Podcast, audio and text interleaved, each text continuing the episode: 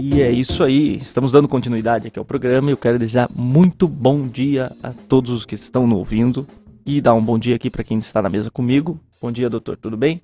Bom dia, Zé Milton, bom dia, Adriane, bom dia, Rodrigo, bom dia a todos que nos ouvem. Bom dia, doutora. Bom dia, bom dia a todos. Como é que tá, Rodrigo? Tudo beleza? Aí sim, Rodrigão sempre, sempre firme, sempre atento. E é isso aí, estamos aqui com um programa, hoje que é o nosso último programa desse ano. Nós vamos estar retornando dia 8 de janeiro e nós estamos com um programa especial hoje.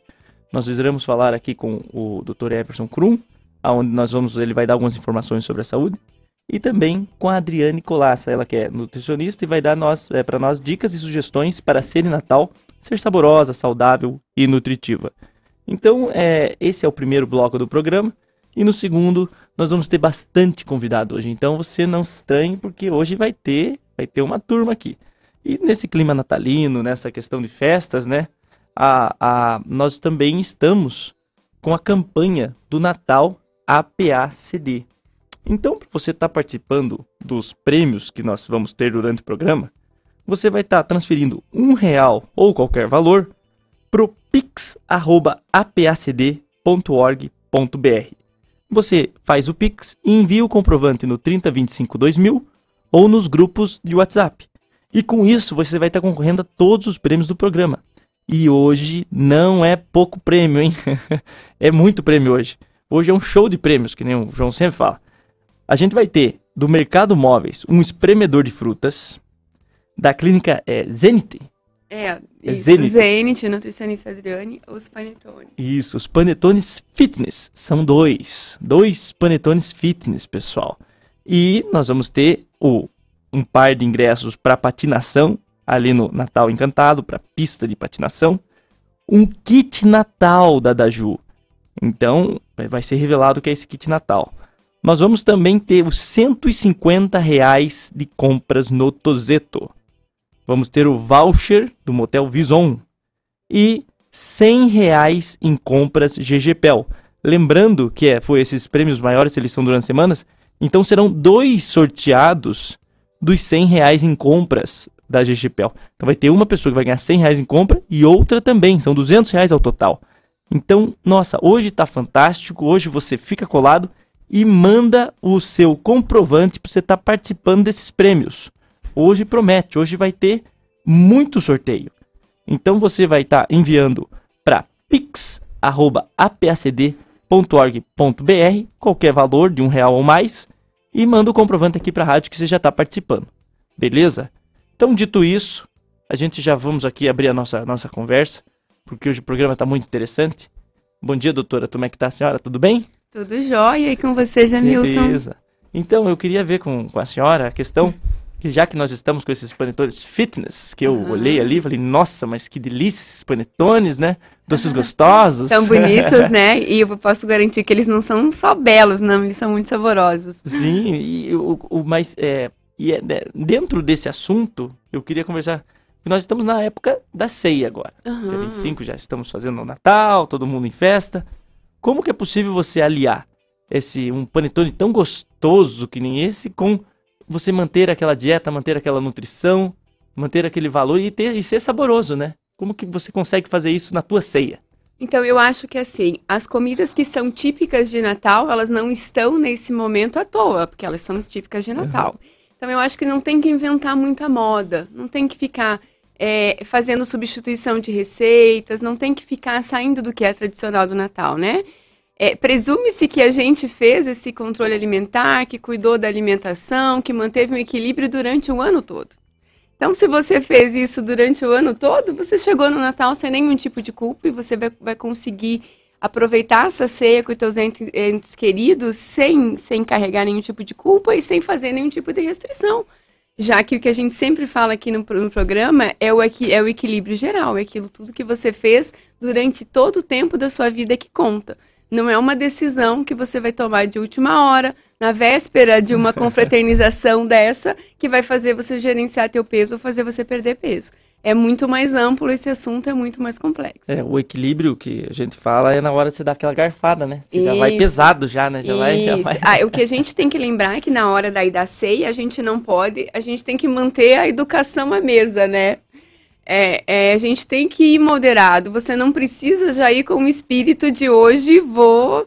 É, não vou nem almoçar. Não, não eu... vou almoçar, vou passar o dia todo em jejum e vou comer tudo na ceia. E essa é uma postura errada, porque a gente chega realmente com muita fome e aí vai comer muito mais do que tem. realmente precisa. Doutora, tem, uma, tem um ditado que é interessante que falam, que perguntam, né? Posou amarrado, né? Que pergunta, parece que está comendo muito, né? Porque, desesperado, porque, né? Desesperado, porque ficou com tanta fome a, a nutrição, né, e as nutricionistas, a doutora Adriana sempre falou em várias outras participações, o que precisa é a moderação, a Isso. calma, mastigar bem, né? Isso. Mastigar bem. Com atenção, né, com atenção, doutor? Que aí, que aí você vai saboreando o, a, o alimento e, e, e se essa prática se perdurasse durante o ano todo, a pessoa ia sentir que ela come menos, porque ela, né, ela experimenta, ela sente o sabor e não ela só engole, porque é, se só engolir aí vai, aí vai precisar de uma quantidade enorme para poder E até porque não, não, não tem tempo de utilizar os sentidos, é. olfato, tato, paladar, porque lembrar que a gente não é a comida não é só colocar na boca. A gente tem todo um sistema sensorial envolvido no processo da alimentação e que quanto mais você mastiga, quanto mais você participa daquele alimento, você olha, cheira, degusta, pensa com atenção em como você vai montar teu prato. Então você olha primeiro toda a disposição da ceia e aí faz a, a, a montagem do seu prato, né? É. Quando você faz com, com atenção, você deixa de fazer com paixão. E aí você faz escolhas mais inteligentes. Mas come é que melhor. a gente come rápido mesmo, porque senão os, os irmãos, né, os primos, comem tudo. Então, Entendi. é, não, daí é a circunstância de cada um, Você é. tem que pegar e ir comendo. Aqui nós vamos, nós tem que, você tem que ir comendo, mas na, na, na também no jeito, né? Não pode ser é. mal educado, é. senão você vai levar uma, uma é, invertida, né? Exatamente. O, eu queria ver com a senhora o, o prato saudável que você vai fazer. Como é que você pode ser criativo quando você vai tentar fazer um prato que ele, ele é saudável. Porque às vezes a gente vê assim, ah, é saudável, então é alface, é um tomate. Mas como escapar disso aí? Mas a questão da alimentação saudável é que a gente tem uma ideia errônea e achar que, as, que alimentos saudáveis são só é, hortaliças, frutas e verduras. Isso não é verdadeiro. A gente pode sim fazer uma farofa saudável com né, um, um, uma farinha que não seja industrializada, que não tenha ali temperos artificiais. Então você compra farinha in natura, é, é, utiliza alho, cebola, manteiga, azeite, que são ingredientes naturais e que podem ser refogados e feitos em casa. Coloca um legume, uma cenoura ralada, um cheiro verde, por exemplo. Então não é, é não é fazer grandes transformações, né? Mas e, e se permitir que a ceia de Natal ela vai ser fora do script normal. E isso é a ceia de Natal, é assim que é. A gente espera o ano todo por essa ceia de Natal, ela é fora do script. Então eu acho que não é o momento de você também fazer grandes limitações. Você tem que se permitir participar da ceia de Natal, interagir com as pessoas. Nós não estamos falando aqui de pessoas que estão passando talvez por uma patologia, alguma doença que precisa fazer uma limitação. Para essas, a gente vai ter que analisar caso a caso e fazer a sua prescrição. Mas as pessoas em geral, é salutar e saudável que tenha essa saída da dieta e que, e que participe, então, dessa ceia da forma que ela é, tradicionalmente falando. É, você não pode exagerar, né? Mas eu, nós estamos aqui com, com a professora Gláucia Marília Haas. Ela que é professora e coordenadora de um projeto muito bacana que aconteceu aqui na, na cidade. E ela vai estar participando da nossa mesa aqui, com, compartilhando essa história. Como é que tá, professora? Tudo bem? Tudo bem. Então, é, a gente está falando aqui sobre nutrição e sobre a questão da ceia de Natal agora. E eu queria até que a senhora, se a senhora quiser perguntar alguma coisa para a doutora Adriana, ela é nutricionista, doutor Everson, o que, que nós podemos fazer dentro dessa questão do saudável? Como é que pode ser utilizado aquelas coisas que a mãe da gente gosta, a avó, né, que é as nozes, as amêndoas, as avelãs, como é que você pode usar isso para ter uma, uma, uma, um alimento que ele é diferenciado, mas ainda assim tem aquele valor nutricional? O que a gente tem que cuidar na hora do preparo dos alimentos é sempre o excesso de gordura, por exemplo, na hora de, de, de, de fabricar a farofa, por exemplo. tanto as castanhas quanto os nozes, eles podem ser utilizados in natura, ou torrados, ou moidinho, feito uma farofinha ali para complemento das saladas, das carnes. Todos esses alimentos que você citou são absolutamente saudáveis. Então, eles não, eles não precisam ser limitados na ceia. O que nós vamos controlar é a quantidade. Então, quando a gente pensa nesses alimentos tipo amêndoas, nozes, eles são mais ricos em gorduras saudáveis, mas eles são mais calóricos. Então, ao invés de você comer é, à vontade, você vai limitar a quantidade. Então, você come umas duas colheres, mistura com a salada ou com a carne, ou, ou como entrada, né, dessa ceia, né? Então, assim, eu, a quantidade é muito mais importante do que essa, essa eliminação de um tipo de alimento ou outro. Uhum. Não sei como é que o senhor faz na ceia, o senhor também faz essa questão do balanço? Como a gente estava conversando aqui até agora, eu, eu procuro quantidades menores, né? E, e para sentir o sabor, né? A doutora Adriane falou isso, a textura, é, o olfato, sabe, né? Comer aquela, degustar aquele alimento, porque, porque senão você fica só engolindo. Se você só engolir, né?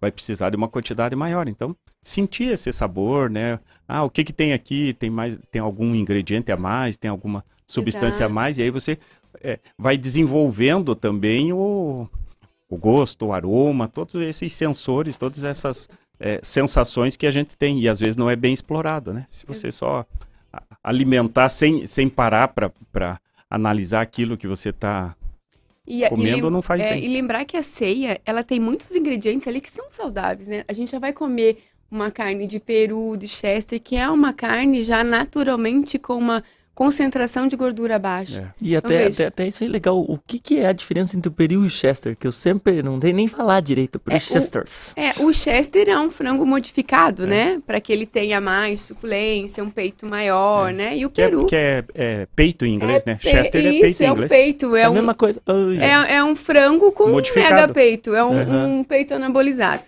É um, é um frango. E o, e o peru, ele tem uma carne mais tenra, né? Mais firme. Ela é uma carne mais... É, mais ma, ambos são uma carne mais magra, né? Então, a gente já, já começa ali a ceia do Natal com o hábito de consumir uma carne mais magra, né? Algumas pessoas incluem carne suína ali, como lombinho, também são carnes mais magras. Então, a gente já... É, é uma carne saudável. Normalmente, a farofa é que as pessoas pecam um pouquinho, porque acabam comprando industrializada, e o legal é que você faça em casa, então, usando os ingredientes naturais que você tem, né? E isso já colabora no, no valor nutricional, já evita que você consuma muito ultraprocessado. É, a, a, limitação ali do consumo de. A gente usa muita fruta em calda, né? Aqui a gente tem no sul esse hábito de consumir agora no Natal muita fruta em calda é, é, é, ideal não, não consumir muito essa calda dessa fruta, porque ali a gente tem uma concentração muito grande de açúcar mesmo. Mas ela pode ser consumida como sobremesa, na elaboração dos molhos para essa ave, para fazer uma, um molho mais acridoce, quem gosta, né? Pode participar, sim, desse momento sem, nenhuma, sem nenhum grande risco, né? E até essa questão ali da sobremesa, como é que você pode fazer para usar frutas? Exato, isso que a gente falou. Então, você normalmente a gente já utiliza muita fruta fresca, uhum. essa fruta já é semi-processada, né, em calda para sobremesa. Então, faz um, um, um cremezinho batido para comer com essa fruta, né? É, já, já é uma sobremesa legal, né? Não sei como já... é que é a professora ceia que a senhora faz lá. É, lá em casa, normalmente, eu vou na ceia dos outros. Ah, é o melhor, é o melhor tá tipo tá de ceia. ceia é o melhor tipo de ceia. Eu acho que você ir na casa dos outros é melhor do que se fazer Com na sua certeza. casa a ceia. Inclusive, é uma dica, né? Quando a gente for fazer a ceia, é legal que a gente não faça em volumes muito grandes. Porque é legal calcular bem o volume da ceia para não sobrar muito para o dia, dia depois. Porque a gente continua daí nesse ritmo de alimentação vários uhum, dias depois. Exatamente. Então, quando você vai comer na casa de alguém, você já não leva a marmita para casa, já acabou, né, aquela saída da dieta. Então, é uma refeição pontual e, e segue a vida no outro dia normal, né? Volta para a dieta normal. Uhum. Essa também é uma boa estratégia. E como é que faz assim a questão, por exemplo, aqui que eu até estou recebendo bastante pergunta já, a, a Andrea, ela me perguntou assim, como podemos fazer para usar temperos e aromatizantes. Aromatizantes e temperos industrializados não devem fazer parte da dieta de ninguém. Porque ali a gente já tem um excesso de sódio, realçadores de sabores que já propiciam ali uma dificuldade nossa em manter uma alimentação natural. Porque quando você usa muito, muito realçador de sabor no alimento, ele perde muito a sua característica natural. Aí imagine você quando for comer um alimento que seja bem in natura, com os legumes e tal, sem a utilização de desses realçadores de, sabor, parece que a comida não tem gosto, parece que a comida não tem tempero. Então, esse é um prejuízo. É, o ideal é que esse, ela utilize muitos temperos naturais, ervas todas, é, é, alho, cebola, cominho, cúrcuma, todos esses ingredientes que são naturais e que estão de livre acesso para qualquer indivíduo. Não, mas é, aqui a gente acabou de receber no nosso estúdio quem tem a propriedade para falar da ceia de Natal. Porque se, não, se, se ele não tiver Agora propriedade... Agora eu até vou me recolher, porque não tem assunto mais. É, nós estamos com o Papai Noel, nada mais, nada menos. Como é que está, senhor Noel? Tudo bem? Feliz Natal, em primeiro lugar. Né? Nós estamos aqui, Papai Noel, conversando sobre a ceia de Natal. A doutora Adriane Colassi, ela é nutricionista e ela está dando aqui dicas para manter a ceia saborosa. O doutor Everson ele vai dar umas dicas, um, um briefing aí do que está para a saúde em 2023 e essa aqui é a professora é, Glaucia Marília Haas. Então hoje é uma grande mesa redonda que nós estamos fazendo aqui. E nós estamos com os alunos também do Júlio. E o Papai Noel, ele trouxe presente para vocês. É. é. Daqui a pouco eles vão vir aqui, aqui falta cadeira também, né? Não é tão grande também essa mesa. Mas então, a, a gente está conversando aqui da, da, da questão da sede Natal. Doutora, como que nós, a senhora falou ali para vamos tentar fazer uma ceia menor, mas como que nós podemos evitar o desperdício e quando estiver fazendo a ceia, pensar de uma forma mais consciente para não ter tanto lixo, tanto desperdício de comida? Exato. Então, é pensar na quantidade. Então, a gente calcula por per capita, né? Então, é, o indivíduo adulto, um homem, né, com uma massa corporal grande, ele come em média ali 250 a 300 gramas de carne, por exemplo. Se você levar em consideração essa métrica na hora de fazer a preparação da ceia, você já atende bem a demanda sem desperdício, né? É, então, se você calcular ali máximo 300 gramas por adulto homem, ele já é uma boa quantidade. E a mulher dificilmente vai comer de proteína, né, de carne, mais do que 200 gramas por, por refeição. E aí o carboidrato, como você faz farofa, faz um arroz temperado, faz uma salada de batata, então você calcula no total em média, cada um ali você calcula 50 gramas, que na soma final ali vai ficar em torno de 150 a 200 gramas. Mais a sobremesa. Quando a gente fala em sobremesa, a gente pensa ah, numa porção de 100 gramas por indivíduo. Não mais do que isso. A gente normalmente extrapola. Mas aí você coloca um acréscimo ali de 10% no cálculo final que você consegue aproximar bem essas métricas e evitar essas sobras para o dia seguinte e arrastar essa saída da dieta ali por uma semana, né? É, o... E também sobrou da dieta, a gente não pode desperdiçar. É, é, isso, tem que reaproveitar. Tem que, tem que sempre ter uma, uma consciência, né? Exatamente. Noel, lá no, no Polo Norte, ali, no, vocês, o, os duendes, eles também comem 100 gramas? Bom, para falar a verdade, quem cuida da comida é a Mamãe Noel. Papai Noel só sabe comer. Só sabe comer, é. só, mas com certeza é mais que 100 gramas, né? Com certeza, é. com certeza. Eles trabalham bastante, né, o ano todo. Não, mas a, a questão ali, que até a gente está recebendo a pergunta aqui, como fazer para as frituras ficarem mais saudáveis? Hoje, a fritura no Natal que a gente tem ali é, é, é, a rabanada, né? A tradicional rabanada de Natal. Mas hoje a gente tem uma maquininha maravilhosa chamada Air Fryer, né? Então, é, a gente pode utilizar muito da Air Fryer para esse Essa processo. Air Fryer, o que ela, ela funciona como? Porque eu também, eu, eu, fiquei muito tempo desejando Tive uma, mas perdi. não soube usar, não sei como é que funcionava. O que, que é o benefício da Air Fryer? A Air Fryer você não precisa fazer a fritura por imersão, porque ela faz isso com ar quente. Então, óbvio que a gente não vai ter que toda aquela crocância da fritura por imersão. Mas a gente não tem utilização de óleo ali e esse processo é feito por um ar extremamente aquecido ali que faz essa crocância na borda do alimento, lembrando a sensação de fritura. Mas a rabanada, por exemplo, que é o que é o prato frito do Natal, a gente pode fazer então ela o pão normalmente é feita com pão amanhecido, você faz um creminho ali com ovo, um pouquinho de leite condensado e você faz um, uma, um empanado de açúcar cristal com um pouquinho de canela. E ela é, é, funciona muito bem na air fryer. Você faz esse empanado nesse pãozinho amanhecido e bota poucas fatias. Você faz quatro fatias por vez. Não deixa muito tempo na air fryer, porque senão ela perde muita suculência. Deixa lá três minutinhos, vira e tá prontinha. A rabanada é uma coisa que funciona muito bem na air fryer. Não sei se a professora já, já experimentou, Já, já experimentei. É, Não a rabanada feita na air fryer, mas outros alimentos. mas produzidos a senhora que. A ceia, a senhora já vai mesmo então na casa dos parentes? Ah, eu vou. Eu vou Ah, na casa da minha irmã, Você que viu que cozinha sortuda. maravilhosamente bem. Não tem? Como é que é o nome dela? Renata. Onde é que ela mora? Ela mora no, no centro, aqui Então perto fale do que eu- Regente. Fale que eu tô junto então. Ah, também, então tá com bom. Fome, que eles vão ver. Aumenta o número. Fale pra ela, gente. Coloca lá, ó, É, mais, mais 200 gramas de do, carne, do Chester, do ou do Chester. peru, mais 150 dos outros. 150 do outro, mais, as, mais 100 gramas É, da sobremesa. Não sei se o Rodrigão já tem lugar, senão vamos lá na casa da Renata. Já estão estendendo o convite aqui, doutor Everson, Noel, não sei se o Noel já tá com a ceia programada. É, Noel tem trabalho Tem na trabalho. ceia, hein? É. Tem trabalho, a ceia do Noel só depois. Até umas 3 da manhã, né? É muito Noel. trabalho, é muito até, trabalho. até aproveitar tem que que organizar tudo. nós estamos com uma, uma nutricionista e eu quero fazer uma pergunta porque nós temos que tomar as devidas preocupações e os cuidados com o nosso querido Noel. Noel, você está fazendo algum tipo de dieta? Hipercalórica, né, Noel? É, Pra conseguir a suportar, né, todo tem o que- trabalho. É, principalmente bastante líquido. né? Exato. Ainda mais aqui, nesse clima aqui do Brasil, né?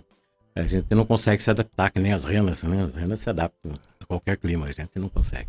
E aquele, aquela bolacha, aquele leitinho, toda hora, será que não, não é bom aquilo ali? O, o biscoitinho da Mamãe Noel, com certeza.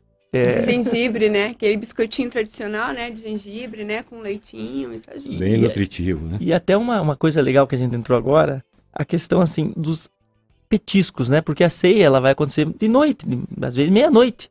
Como é, como é que você pode fazer pra turma não ficar tudo. Porque o que, que é esse lance do ficar amarrado? É porque É. você, amarrado. você É. não, não, não, não, não- às vezes almoçou pouco, ou não almoçou direito, que acordou tarde, né? É, eu verdade, ia eles- falar sobre isso já. Aham. Gente, não é pra fazer jejum o dia inteiro. Você vai seguir a sua alimentação normal, vai tomar café da manhã, vai almoçar, vai fazer seus lanches. Quiçá vai fazer um jantarzinho pequeno ali no final do dia pra você não chegar na ceia é, dormindo amarrado, como diz aqui o, o, o Dr. Kurum, entende? Não tem como você chegar na ceia faminto, porque aí você, teus hormônios regulatórios da fome estão completamente descompassados. Teu cortisol nas alturas, você realmente vai comer no estado compensatório absurdamente, muito mais do que você precisa. E lembrar, gente, ninguém ganha peso, ninguém ganha peso saindo da dieta uma refeição. Para você ganhar um quilo de gordura, você precisa ingerir 7.700 calorias. É muito. Isso é o equivalente a que um adulto ingere durante três dias. Então, vocês precisam caprichar muito para vocês ganhar ali um quilo depois da ceia. O que a gente tem é aquela sensação de que ai, subir na balança no outro dia, subiu o meu peso. É uma retenção hídrica porque você está comendo alimentos que normalmente não estão na sua dieta habitual. Então, você acumulou mais líquido, você tem mais é, acúmulo de glicogênio, você teve mais acúmulo de água por em decorrência do glicogênio ou de um alimento com mais sódio, por exemplo, as farofas industrializadas, e que isso deve, se você voltar para a dieta no dia seguinte, no máximo dois dias depois, você já consegue regular em dois, três dias. Então não, se, não fiquem se pesando depois da ceia ou alardeados com uma alteração de um quilo na balança, um quilo e meio, porque isso não necessariamente reflete diretamente ao ganho de peso em gordura, né? Nós temos um tecido metabolicamente muito ativo e que oscila para cá e para lá o tempo todo. É, essa, essa questão assim que você tem que se controlar. E como que, que alimento que é bom, então, para você fazer esse controle, para você não ficar tão, tão faminto? Você pode comer o quê? Um, uma bolachinha? Que tipo de Ó, coisa? vamos pensar nos petiscos, por exemplo, as castanhas, os nozes são uma boa opção, queijos são uma boa opção, né? Para você fazer ali um patê, por exemplo, faz um patê com umas torradinhas de aperitivo. Isso já vai diminuindo essa sensação de fome. E outra, gente, não comecem a beber antes de comer, né? Porque a eficiência do álcool em te derrubar vai ser muito maior se a gente não tiver um carboidrato presente ali no organismo. Então, só comecem a beber, a comemorar o Natal, quando você já começou também a ingerir algum tipo de alimento junto. E até essa questão do, do álcool ali, se você tá bebendo, como é que isso vai atrapalhar, por exemplo, na, na questão da tua, da do teu metabolismo ali para você é, conseguir manter uma forma física ou vai te prejudicar muito, você vai demorar muito tempo? Como é que o álcool ele atrapalha nisso? É, o álcool ele atrapalha em dois aspectos. Primeiro, se você tem um objetivo de perder peso e ter a manutenção da massa muscular, ele já ele traz um prejuízo absurdo, porque a metabolização do álcool, enquanto ela está acontecendo no nosso organismo, nós temos uma inibição da síntese proteica. Então, nesse processo que leva ali em torno de 6 a 8 horas, de varia de organismo de um organismo para outro, a gente tem uma inibição de reparação total de tecido. Síntese proteica não é só ganhar massa muscular, é fazer regeneração é, de tecido visceral, de fazer regeneração de pele, de fazer a nossa regeneração habitual que o nosso organismo já faz. Então, nesse processo, nós temos o prejuízo, nesse, nesse período em que o álcool está sendo metabolizado, nós temos a inibição da, das proteínas que ativam essa síntese proteica de forma geral, entre 6 a 8 horas no mínimo. Dep obviamente, depende da quantidade que o indivíduo bebeu. bebeu. Outro critério é o quanto é, esse indivíduo é, consumiu de bebida, porque um, uma, um ml de bebida, né, um grama de, de álcool, ele tem 7 calorias. Então, ele é quase equivalente às gorduras que tem 9 calorias. Então, é muita caloria, gente. E é uma caloria que a gente não, não contabiliza e é muito fácil de consumir porque você não mastiga, ela não te dá trabalho. Você simplesmente bota na boca e engole. Então, é muito fácil você tomar uma garrafa de vinho e nem percebeu do que você comer um quilo de carne porque vai te dar trabalho de mastigação. O teu sistema nervoso vai começar a receber muito estímulo de saciedade. Agora, o, o, o líquido, ele não produz esse estímulo de, de saciedade né, cerebral. E aí a gente acaba, então, consumindo em demasia. A, a ideia que eu sempre recomendo, e isso é uma, uma coisa que eu faço até com os meus pacientes, é você tomou um copo de bebida, independente do que for, cerveja, vinho, você dá uma parada e toma um copo de água. Por quê? Primeiro, porque já reduz a quantidade de álcool total que você vai consumir no, durante todo o período. E segundo, a, a hidratação, quanto melhor você mantém a hidratação corporal, mais fácil você faz essa metabolização de álcool, do álcool. Então, então, você... então a dica é, a cada copo de cerveja, um copo um d'água. Um copo de água. É proporcional. Proporcional. Tanto que o, o é, aparece, aparece muito a hora que você toma vinho ou a água do lado. Exatamente. É, é, um, é um, uma bicadinha no vinho e uma bicadinha na água. Exato. Uma bicadinha no vinho e uma bicadinha na água. Porque diminui o efeito e dá menos dor de cabeça. Se o cara também. começar a dar muita bicadinha no vinho e daí só vai ficar no vinho, né? Vai, é, e vai ficar com dor de cabeça. Porque é. a dor de cabeça, dentre outros sintomas, é a desidratação que o é. álcool promove. É. Então é muito importante manter essa. E tem também a limpeza do, do paladar. É. Você vai apreciar bebidas que o doutor já tem falado também. Vamos apreciar você limpa o teu paladar, você experimenta o vinho, você Isso. toma cerveja. Tem, tem saboreia toda. É essa educação à mesa. A gente tem que incentivar. Parece uma besteira, mas não é. Isso é uma conduta que melhora todo o teu sistema digestório, assimilação de nutrientes, né? Tem todo esse processo. Que essa, por exemplo, complementando o que ela falou, é, às vezes a gente ouve falar, ah, esse vinho tem sabor de tal, de tal, esse outro sabor, esse outro sabor, mas é tomando devagar, estimulando a língua e a, e a cabeça, é que você começa a relacionar, isso aqui ele está lembrando chocolate, isso aqui está lembrando uva, isso aqui está lembrando, né? Porque os vinhos são compostos dessa forma. Eles são compostos por misturas e eles têm esses sabores, eles ficam na barrica. Então, a hora que produz o vinho, é, tem esses sabores e se você só engolir, você não vai sentir. Se você não colocar, deixar que teu organismo interprete o que que tem ali, qual, qual se tem canela, se... é como um perfume também. Perfume é a mesma Exatamente. coisa. Você, o perfume ele é composto de vários ingredientes e que se você parar para pensar é que você consegue identificar esses ingredientes que tem no vinho, que tem nos alimentos, né? É, é... Eu, eu faço uma alimentação, a hora que eu estou fazendo alimentação, eu já procuro é, descobrir que tempero que tem ali. Você tem pimenta, você tem canela, você tem cominho, você tem coentro, o que que tem naquele para você estimular teu organismo a identificar esses sabores. Exato. E a gente tem até uma técnica, hoje a gente usa na, na compulsividade, que é o Mindful Eats, que é exatamente isso que o doutor acabou de falar. É comer com atenção e é, e é envolvido na refeição, é você tentar identificar ali o que tem naquele alimento. E é muito impressionante. Há indivíduos que relatam uma redução de consumo em 50% das calorias por criar o hábito de comer com atenção plena, que a gente chama, né? É. Começar prestar, a prestar atenção. Prestar atenção naquilo que você come, tentar ver o que que tem aqui, que tempero que tem, que sabor que tem, que naturalmente você vai diminuir a tua a ingesta, vai diminuir aquilo que você come, e teu organismo vai começar a mandar os sinais dizendo que chega, não precisa de mais. Porque senão você só fica engolindo e, e- e até o organismo só. reagir, você já, já comeu bastante. E- Então e é- come pouquinho, experimenta, sente o sabor, sente o que, que é aquilo, né? A doutora Adriane vai comentar isso, porque vão perguntar também a questão de, de líquidos durante as refeições, evitar né, líquidos durante as refeições, porque senão ele at- atrapalha a digestão, mas ela fala melhor que eu sobre isso. Então, aí você sentiu o alimento, você vê, ah, isso aqui acho que tem cebola, esse aqui tem um, um alho um pouco a mais, esse aqui foi colocado um tempero a mais nesse, nessa, nesse alimento aqui.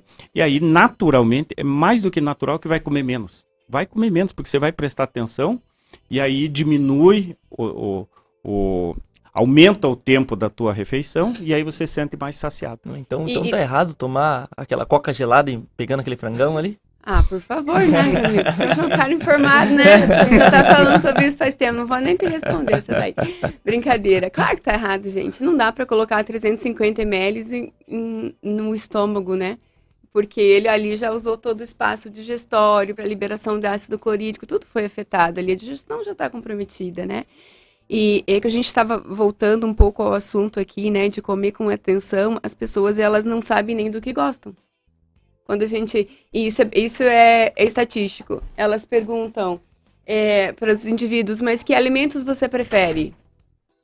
Ela tem dificuldade de responder, porque a gente é muito mecanicista, o processo de alimentação. Então, precisa E- dar essa e a- pausa e, E, consumir. e aqui em Ponta Grossa, complementando, é, é uma cidade média, uma boa cidade, mas que já tem uma grande variedade desses produtos especializados, né? Você tem a, a feira, a feira é produto natural, mas os outros mercados eles têm. E eu, e eu faço um relato porque eu disse como é que eu vou encontrar é, coentro para eu fazer um- uma receita com arroz de coentro, sabe? E Aham. tinha o coentro já preparado, embalado, então foi muito muito mais fácil, né? É muito Então, fácil. Eles tem estão muita muito coisa, tem preparados. muita coisa pronta, Muito já preparado. fatiada, preparada em pequenas porções, para quem quiser estimular o, o, o hábito e para cozinhar e, também e como compra uma na forma. quantidade certa, na né, quantidade doutor? Não certa. tem desperdício. Não tem Você vai desperdício. lá, quero 100 gramas. Pro É. arroz e coentro, você vai pegar 100 gramas. Você não precisa, não vai desperdiçar o produto, De- entende? dentro dessa técnica pra gente tá- tentar saborear, faz sentido aquela, aquela que a gente sempre escuta, né? A mastigue duas, 40 vezes desse lado, não sei quanto. Isso tem algum a ver? Tem tudo a ver. Primeiro, porque a digestão começa na boca. Ah, então, a digestão do carboidrato vai começar na boca pela ação da amilase. À medida que você vai mastigando, você, o teu estômago já vai recebendo estímulo para a liberação de ácido clorídrico. Quando o alimento já chega lá, ele já tem uma recepção de ácido. E ele chega bem triturado. Se ele chega bem triturado, nós temos um processo de absorção muito melhor. Tirando o processo absortivo, que é infinitamente melhor quando você tem um alimento bem triturado, né? Você também tem uma formação de um bolo fecal melhor. Porque está bem triturado, então os alimentos estão ali numa composição melhor, a, a questão osmótica ali do intestino vai funcionar melhor. E a gente tem também uma, uma inibição dos, dos, dos, dos prejuízos do estômago, para quem tem gastrite, quem tem hérnia de hiato, para quem tem úlcera. Quando você mastiga bem, você tem o estômago, ele não fica muito tempo ali no estômago tendo que sofrer a ação do ácido clorídrico. Então ele faz a sua função na boca, passa pelo estômago, faz a sua função mais rápido e vai para o intestino ser absorvido. Então o processo digestório ele acontece de forma harmônica e muito mais rápido. Então, Então- a gente tem uma eficiência do sistema eh, gastrointestinal muito melhor. A mastigação, ela é o primeiro passo, não tem como você pular esse passo.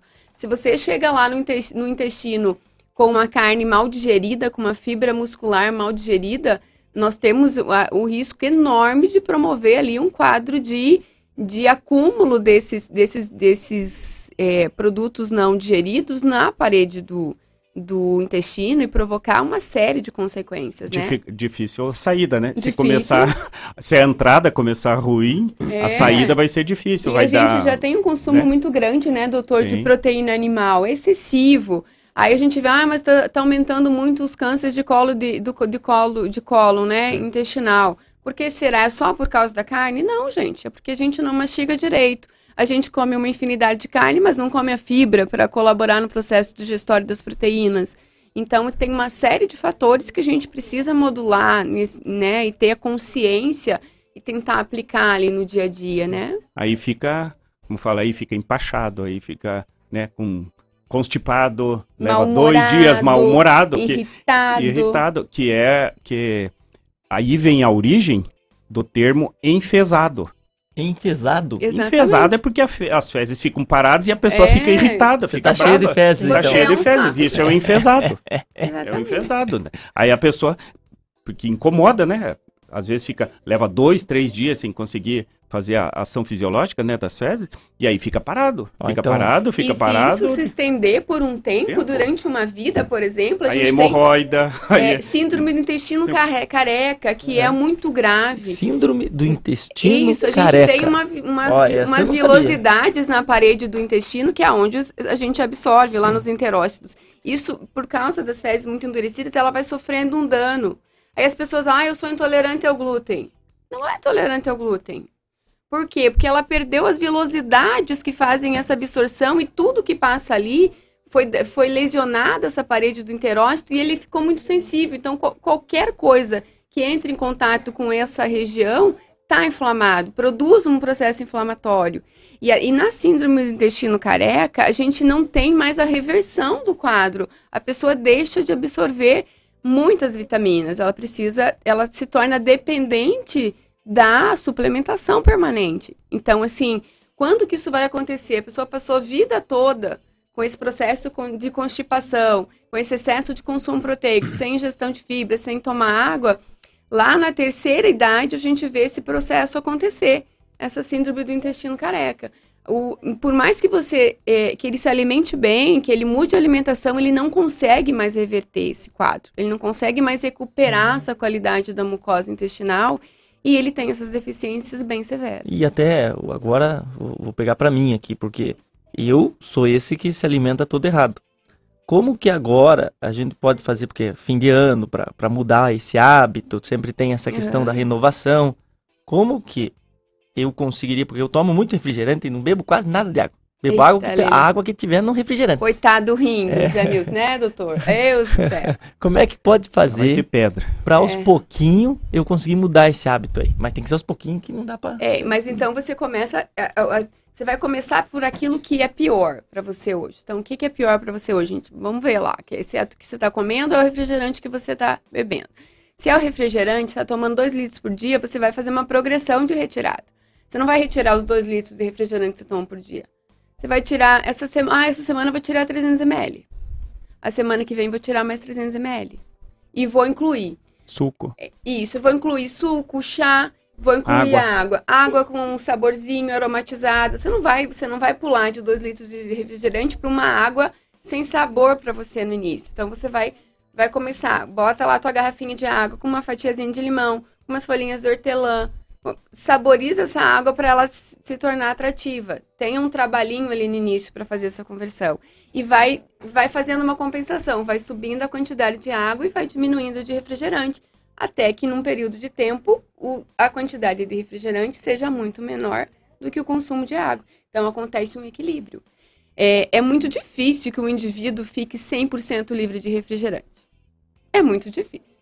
No mínimo, um consumo de um refrigerante zero aconteça. É, Vai acontecer em algum momento. Você vai num evento, você vai num restaurante, você vai em algum lugar que a opção vai ser o refrigerante.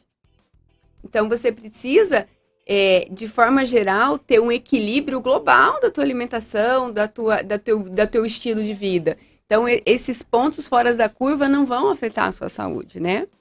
É, e é isso. É, você vai fazendo uma progressão de retirada. Você nunca tira tudo de uma vez. Entendi. O negócio é você ter um equilíbrio ali pra você não ter essa, esse problema lá na terceira Isso. idade, que E é o gente- grande E aí a gente tem que lembrar que vícios a gente não deixa de ter.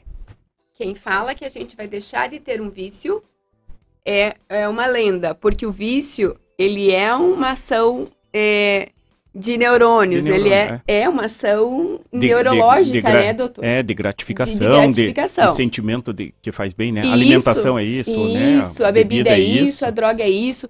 Então a gente tem que lembrar que o vício ele é substituído, ele, ele não deixa de existir. Então você tem que pensar sempre numa alternativa. O meu vício é refrigerante. Qual vai ser meu vício para substituir o refrigerante? Olha que interessante. É, Você Qual a coloca recompensa? um substituto Qual a ali. recompensa? O que Isso. vou- é, pra trocar, né? Porque o- os, trocar? os receptores estão lá. Então lá, e você e, e geneticamente você tá propenso àquilo. Então você não pode brigar contra a sua genética, você tem que trazê-la para sua aliada. Então ne- nesse critério você já precisa pensar, poxa, preciso baixar, tirar o refrigerante, mas qual vai ser meu vício para superar o refrigerante? Colocar Então- chocolate. Chocolate. Não, aí não dá Aí também, não dá. né? Peraí. Não, eu já tava pensando que eu vou comer chocolate Mas pensa agora. lá, aí você, aí você começa um outro ritual. Vou te dar uma dica aqui que funciona. E as pessoas têm gostado muito, né? É, faz um, um ritual do chá, sabe? Compra um kit de chá diferente. Compra ali um, um instrumento de chá que você cria aquela rotina. Então você transfere o teu vício para algo que seja um vício saudável. Entendi. Porque você imaginar que você vai deixar de ter um vício, isso não existe. Porque o nosso sistema nervoso vai fazer de tudo para Sabotar isso aí, né? sabotar o Pra processo. sabotar, é. Então, aí você, você tira a atenção. Tem até né, uma plena atenção do cérebro, né? Quando ele está ocupado, a gente deixa de- dele comandar a nossa vida, né? Tem que Tem dar um trabalho é, para tem- ele. é. Cabeça desocupada. É, Não tem o termo, né? Tem o É, ditado. já tem É, o ditado, tem o é. ditado. Então, dá trabalho para o seu cérebro. Então, ensina ele uma coisa diferente, né? E hoje a gente tem vários sistemas de chá, né? Chá indiano, chá não sei o quê, material de chá assim, material de chá assado. Compre o kit e se envolva no processo. Se apaixone pelo processo. Estude o chá, faça o chá, experimente. Então, você dá para o teu cérebro uma missão e ele fica ocupado com aquilo. Ele nem lembra que tem um refrigerante mais, porque ele está ocupado aprendendo uma coisa nova. Ele se vai estar se E aumente a água, hein, Zé Milton? Que é pouco. Exatamente. Mais uma sugestão que é- também é na linha da doutora Adriana, você falou de alimentação, é, é, varie as cores. Exatamente. Varie as cores, o Cores. quê? É, coloque cenoura, coloque É. alface, coloque outros produtos para o prato ficar escuro, colorido. Exatamente. É, Metade o do ficar teu prato colorido. tem que vir de vegetais sempre. Deixa a carninha, mas o restante ali deixa colorido. Entendi. Coloque alguma coisa que vai acrescentar com a proteína e vai ajudar na digestão. E nessa questão, até na própria ceia, igual pra quem não come salada, eu, eu também, né, pra variar, Ai, não como salada nenhuma, não gosto. Como que pode fazer pra você conseguir comer aquela salada? Não gosta, Zé. Ó, vamos começar do processo não gosta. Primeiro, quem não gosta é criança. E não, mas criança aqui nós não estamos... gosta, Zé estamos- eu vou, eu tô, hoje eu estou em maioria aqui, que nós estamos com alunos do Júlio Teodorico, que não, tem de 12 a 15 é, só anos. eles podem falar isso. E eu estou só aqui com a eles votação. podem Eu tenho falar que quórum. não gostam. Não, você não tem. Eu tenho certeza que se perguntar pra ele, eles comem. Deixa eu fazer. Vocês gostam de salada, criançada? Ah, É a nova olha, geração, você tá parabéns, sozinho. Olha aí, É. eu sabia, arrasaram, criançada, tá vendo? É que você não experimentou direito. É, Não Exatamente, experimentou doutor. direito com, com um azeite, Temperos. com tempero, né? Um, um, Preparos diferentes. um aceto balsâmico. que, é- é- Isso. Ah, que daí, tem tudo isso, claro, então. Né? E Tem é- gente que gosta, né? Aquela pimenta ralada na hora, Isso. né? Molinho de iogurte, molinho de mostarda, é, inúmeras estratégias. Mas primeiro, José Milton, assim, adulto, é, a gente não pensa mais em não gostar, a gente pensa em experimentar, a gente tem que experimentar. Então, a gente só fala que não gosta do alimento quando a gente experimentou no mínimo 10 vezes em preparações diferentes. Aí a gente pode falar, poxa, esse eu não gosto. Mesmo assim, não gosto da alface. Joia, você não gosta da alface. Mas tem a rúcula, selga, o agrião, seis variações de alface, o repolho, a couve. Tem- Entende? tem opção. Sempre haverá Tem substituição que você vai gostar. Então, qual- qual que é a tua missão? Se propor a todo dia experimentar um legume diferente. Olha aí. Isso aí é legal, porque cria uma meta. Cria uma meta e assim, cria- diferença. E você vai encontrar, gente, o mundo de vegetais e frutas é imenso, gente. É imenso. É a natureza toda a nosso favor. É impossível que dentro desse leque de opções você não vai encontrar opções que você goste. Entende? Claro, eu não gosto de morango. Preciso comer morango? Claro que não, gente. Já experimentou o morango? Você pode comer a cerola, a cereja, a ameixa, a laranja. Tudo tem vitamina C. O Sim. limão. É. E pra tirar um pouco de mim, que eu tô apanhando muito aqui, né? A a Josiane falou aqui que o vício dela é pão. Ela come pão com sopa, pão com molho, troca as refeições por pão. Como é que ela pode fazer? E, E por que que é ruim o Como pão? a gente já mostrou. Não, não, pão não é ruim, gente. Pão não é ruim, não é vilão. Mas qual é o problema nosso hoje, ocidental? É isso, trocar refeição por pão. O pão, gente, é rico em carboidrato. Se ela come um, um pão até integral, a gente vai ter ali mais fibras, mais minerais, né? Vai ter um, um alimento nutritivo. de forma nutricional um pouco mais completo. Mas se esse pão for branco, por exemplo, ela está comendo praticamente glicose. E aí está faltando um monte de outros nutrientes, porque nós não precisamos só de energia. Nós precisamos de energia, de vitaminas, de sais minerais, de cálcio, de ferro, né? De um monte de fibras, de um monte de nutrientes para fazer nosso organismo funcionar. Se ela só está focada no pão, ela está ela tá deixando de comer, por até questão de saciedade, ela comeu pão, se saciou, ela vai deixar de comer uma série de, outra, de outros alimentos que são prioritários para o controle de saúde dela, né? Para manutenção da saúde. Então é uma, é uma questão muito racional a decisão de diminuir o pão. É, existe uma estratégia mirabolante, milagrosa? Não existe. É, é decisão dela. A Josiane precisa pensar: opa, tô comendo muito pão, sou viciada em pão, então vou, vou fazer uma estratégia. Que momento do meu dia eu vou incluir o pão e nos outros eu vou me esforçar para colocar uma fruta de sobremesa, um suco natural de sobremesa, colocar mais legumes. Entende? É uma decisão racional. Claro que no consultório a gente vai utilizar alguma estratégia com aquele paciente. E algumas tentativas, né, para fazer com que ele que auxilie ele nesse processo. Mas a decisão sempre parte do paciente, dele querer fazer essa mudança. Porque o nutricionista não tá o carrapatinho colado no paciente 24 horas por dia, fiscalizando as, as decisões dele a gente mostra o caminho, mas o paciente sempre toma a decisão todos os dias em fazer o roteiro certo e se desafiar. Porque mudança de hábito, gente, não é fácil, é muito difícil. Por isso que as metas, elas têm que ser realistas. É uma meta de cada vez. Porque o processo de alimentação, de alimentação saudável, é para a vida toda. Então, você não pensa nisso como, ai, vou emagrecer agora para janeiro e para praia. E se essa for a sua decisão, tá errada. Porque assim que você chegar na praia, você voltou com 5 quilos a mais. E aí? Você vai esperar até o final do ano que vem para você emagrecer de novo, vai para praia e vai ficar nesse eterno efeito sanfona que é tão prejudicial quanto a obesidade? Isso. Então, assim, a decisão, lembrar sempre que na hora de escolher uma dieta, uma modalidade de dieta é a pergunta é por que eu quero emagrecer, por que eu preciso fazer essa substituição e é, é, e por que e qual dieta encaixa na minha vida, porque a dieta que eu defini, eu vou ter que carregá-la para o resto da minha vida. Então, ai, não sei o que, dieta cetogênica, dieta não sei do que, dieta disso, dieta daquilo, dieta sem glúten, dieta não sei o que. Mas essa dieta é para você. Então, você tem que se perguntar e, e calibrar ali a sua dieta é, com o seu estilo de vida. Aí a, a chance de de mudar é muito maior. E a Josiane precisa pensar racionalmente sobre o processo. fazer, até... um, fazer um processo parecido com o teu, metas de é. diminuição Isso, de pão, metas... que nem o teu de refrigerante. Eu até ia sugerir para ela, Josiane, vamos fazer o seguinte, eu vou pegar teu número aqui e nós trocamos. Você me dá o pão, eu te dou a Coca-Cola. e daí nós invertemos esses vídeos. Não dividem. Veja, é, complementando o que a, a Josiane, a Josiane citou aí, e a, e a doutora Adriane comentou, o pão faz parte da, da cultura dele. De, é, é, muito comum, você, você vê os italianos no molho, né? Os árabes, os árabes, muitos árabes muito comem mais, com pão. Eles, eles, comem com a mão, né? Eles vão pegando, não, não usam talher, né? Isso. né? Então é, é, é, muito comum nessas culturas e não tem como você negar não. o uso, só diminui, racionaliza, nem deve, nem deve né? nem deve, porque a gente falar que o pão é um alimento que vai te trazer prejuízos à saúde, nós estamos falando de mito, gente. A alimentação, ela não é um alimento, a nutrição, ela não é um alimento isolado. Não é. Não tem um vilão. Isso a gente está vendo em rede social, gente. Rede social não é fonte de informação segura.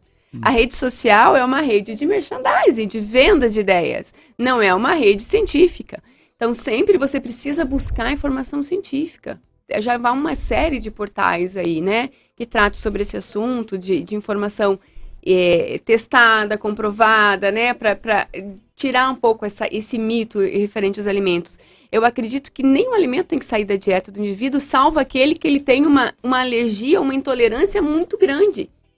Né? Esse, esse, esse a gente sair. hesita. O, o, tem a pessoa que tem alérgica a camarão, não vai, vai poder comer camarão. Óbvio que não vai poder camarão, comer camarão, porque ela tem um risco de morte.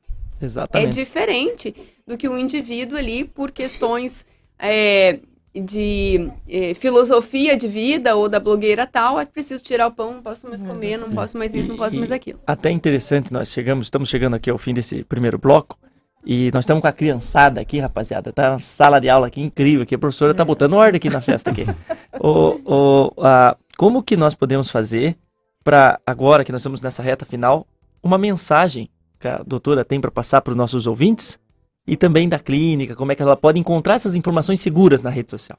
Eu acho assim, ó, primeiro a gente, essas informações elas são, são em artigos científicos, então a melhor forma de você desmistificar esses mitos é buscar. Então a gente tem aí o Google Acadêmico, ah, o Google Acadêmico tem artigos científicos sobre todos os assuntos, você pode selecionar Sempre seleciona os artigos dos últimos 10 anos, você vai ter lá as informações mais corretas. Procure o profissional da sua confiança, um médico, um enfermeiro, o farmacêutico, o nutricionista. Eles, todos os profissionais de saúde têm condições de te aconselhar sobre esse processo.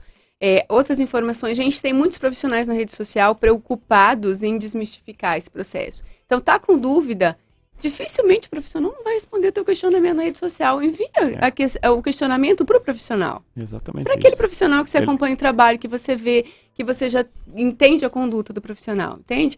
Um blogueiro fitness, eles não são pessoas que estudaram, que se especializaram na área para prestar essas informações. Eles estão lá, estão lá para vender um lifestyle, para fazer um merchan, para fazer uma propaganda. Né? Uma monetização, monetização, né, doutor? Então a gente tem que ter esse discernimento de separar as duas coisas que uma coisa é o merchandise e a outra coisa são as condições científicas. Não raramente a gente vê blogueiros vindo aí a público confessar os seus distúrbios de, de, de compulsividade ou anorexia ou bulimia e tudo mais. Então a gente precisa buscar essas formas de, de conhecimento mais direta, né? Tem até alguns, algumas redes sociais desrotulando, é uma página Ó, feita. Dica Desrotulando, hein? Isso, é uma página feita por nutricionistas, eles têm, sempre estão falando lá sobre alimentos, sobre composi composição de alimentos, e é uma página voltada para desmistific desmistificação desses mitos alimentares, né? Eu acho que é muito interessante. E sobre a ceia, já vou adiantar aqui algumas dicas para a criançada vir para a roda. É assim, ó. Aumente o consumo de água nesse período, evite o jejum de dia todo e chegar na ceia com muita fome. Comece as refeições pela salada. Sempre. Salada. É. Sempre pela salada, Jamilton. Senti que foi para mim essa. Jamilton, tua chance. tua chance de começar uma virada de ano diferente. Olha, é Aproveita a ceia, que as saladas não, estão com molhos mais sozinho. incrementados. Tem muita gente que não tem coragem aqui de falar. ah, entendo. Nem as crianças você conseguiu convencer disso. É, é, coma com calma, isso que a gente já falou, use essas técnicas de mindful eats, respire, você está confraternizando, você não está comendo. O objetivo da ceia é confraternizar com os seus entes. Então, converse com aquela, aquele familiar que você não vê há muito tempo, saiba da vida dele, interaja com as pessoas da festa. Esse é o objetivo da ceia. Depois é a comida a gente coloca a comida num pedestal e numa, uhum. e numa prioridade muito grande e esquece do, do porquê nós estamos ali, que são as pessoas. Então, foco nas pessoas e menos foco na comida. E racionalidade na hora de montar o prato. Não fica olhando e já colocando tudo no prato. Primeiro olha tudo que tem e aí pensa racionalmente. Ah, não, gosto disso, então vou um pouquinho disso, um pouquinho disso, um pouquinho daquilo, um pouquinho disso. Isso é? aí, vou experimentar esse que é diferente, Exato. não tem todo dia. Né? Exato. Né? E aí, racionaliza. As cores que vocês falaram, as sério, as dica cores, excelente. Exatamente. Zé Milton, quero aproveitar e recebi mensagem aqui de, da audiência. Enfermeira Melina está acompanhando, dando os parabéns. Obrigado a, pela audiência, Opa, Melina. Muito obrigado, a gente agradece aqui, tá? aqui, daqui a pouco vai ter uma criançada aqui para falar bastante aqui, tá? É o programa de Natal, né? O último programa desse, desse ano. Então, nós fizemos uma programação toda pensada em ser diferente, para ser uma coisa rápida, para ser também trazer bastante informação. Tem bastante surpresa e tem um show de prêmios que vai estar tá acontecendo. Então, agora eu vou pedir aqui, caso o senhor queira dar uma mensagem final aqui para os nossos ouvintes, aqui estão com a palavra. Uhum. Começa, doutor. Eu, eu, eu, dir, eu, diria que a gente vai repetir algo que foi discutido nessa quase uma hora que nós estamos aqui, é que moderação, que é, que é, é é, degustar o alimento, degustar a bebida, tomar muito cuidado. E principalmente o que a, a doutora Adriane ressaltou, não vai ser uma refeição que vai engordar, né? Não vai ser por causa de uma Sim. refeição. Então, coma com calma, né? Com moderação, desfrute, tente é, identificar os sabores e que essa prática daí fique para o restante do ano. Eu, eu quero, é, assim, de certa forma, agradecer esse ano, já que a gente está finalizando e vai ser o nosso último encontro do ano. É, agradecer vocês aqui da rádio sempre, que me dão esse espaço para a gente sempre trazer aqui um pouquinho de menos mitos e aproximar um pouco a nutrição da vida das pessoas, que parece que hoje ela está tão dispersa. Então, é agradecer os ouvintes sempre pelas perguntas, eles nos tratam aqui com tanta gentileza, com tanto carinho, né? Então, é, é uma forma de, de, de agradecê-los, né? Desejar, to, é, desejar aos meus pacientes, aos ouvintes aqui da rádio, um Feliz Natal, um ano novo cheio de realizações, um ano novo que traga ali muitas renovações, muita saúde, muita prosperidade, né, para todo mundo. E, e, dizer que o ano que vem a nutricionista Adriane está ativa, se alguém precisar aí de ajuda, né, nesse, em toda, é, apesar das dicas que nós demos aqui, se ainda houver alguma dificuldade nesse processo, a gente está lá para para ajudar todos, né, a superar os desafios. Eu sei que não é fácil, mas a gente está lá aberto à superação de todos. E, e também falar para os ouvintes que é, sobre as informações, né, que a gente sempre fala aqui, em buscar informações científicas e de qualidade, que procure nas redes sociais os profissionais, perguntem diretamente, né, para que a gente produza conhecimento e desfaça muito desses mitos que é muito preocupante, que leva muitas pessoas a se colocarem a saúde em risco. Sobre a ceia, gente, curtam, curtam a ceia, curtam seus familiares. É, não, como o doutor falou, como falamos anteriormente, vocês não vão ganhar peso em decorrência de uma ceia. Passou a ceia, dia seguinte, acordem, dê uma caminhada com os familiares, mostrem a cidade de Ponta Grossa, vão aos parques, né? Se, se o clima estiver agradável, participem da cidade, se envolvam na cidade, que isso também já vai promover gasto calórico e vai diminuir a culpa com a ceia, né? É isso aí. Bastante foram... água. É, e água, gente, água. isso aí. E agora nós vamos fazer um rápido intervalo e depois nós vamos estar voltando aqui com a turma do Colégio Estadual Júlio Teodorico e com o Papai Noel. Então, fiquem ligadinho aí com a Jaque do MM, que já chegou aqui, hein? Tá cheio de oferta. Hoje, nossa, hoje é show de prêmio. Mande o um Pix pra pix.apsd pra estar tá concorrendo. E vamos lá, vamos que senão o Rodrigão vai me bater aqui. Gosta de barulho, Lagoa Dourada. Isso aí, estamos de volta com esse nosso super programa, super atrações, super convidados e o Noel aqui com o nosso lado. Mas a Jaque do MM também tem um recadinho e ofertas. O que, que, você achou do Noel estar tá aqui hoje, Jaque? Nossa, que alegria e satisfação, né? A gente chegou aqui, é sempre uma festa vir esse programa, né? E hoje, véspera de Natal, tem o Papai Noel. Eu falei, meu Deus, gente, a alegria, a emoção do Natal contagia, né? As crianças aqui, então, a gente precisa disso, né? Precisa dessa emoção, dessa alegria. E eu estou muito feliz de sempre poder participar, e mais hoje, no dia tão especial, né? Aqui na rádio, que sempre nos acolhe e o Papai Noel, né, gente? É um, vocês não têm noção a satisfação de ter um Papai Noel do lado da gente, que o Papai Noel de verdade, né, que a gente é. fala. O verdadeiro Papai Noel. É o verdadeiro Papai Noel que está aqui com a gente. Então, gente, passando rapidinho hoje aqui para falar para vocês que hoje é o último dia que a gente estende o nosso horário. Então, quem ainda não comprou seus presentes de Natal, é a hora, é o momento de ir lá nas lojas MM. Hoje nosso atendimento vai até às 10 horas da noite. Amanhã, sábado, a véspera de Natal, a gente vai estar aberto até às 18 horas. Ainda dá tempo, gente. Vai lá nas lojas MM, leve essa listinha de Natal. Vamos deixar ninguém sem presente. Corre para as lojas MM, porque nas lojas MM tem oferta para a família toda e a vantagem, gente, esse a gente está com ofertas imperdíveis numa condição de pagamento muito boa. Primeiro pagamento só para março. Compra agora, começa a pagar só em março, depois do carnaval.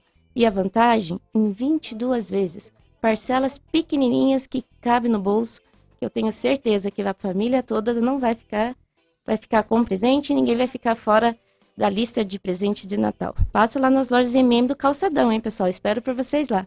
Até você tá falando aqui, já que o pessoal perguntou assim pro Noel aqui, como é que o Noel consegue, se ele consegue fabricar todos os presentes, o que, que ele faz quando não dá tempo?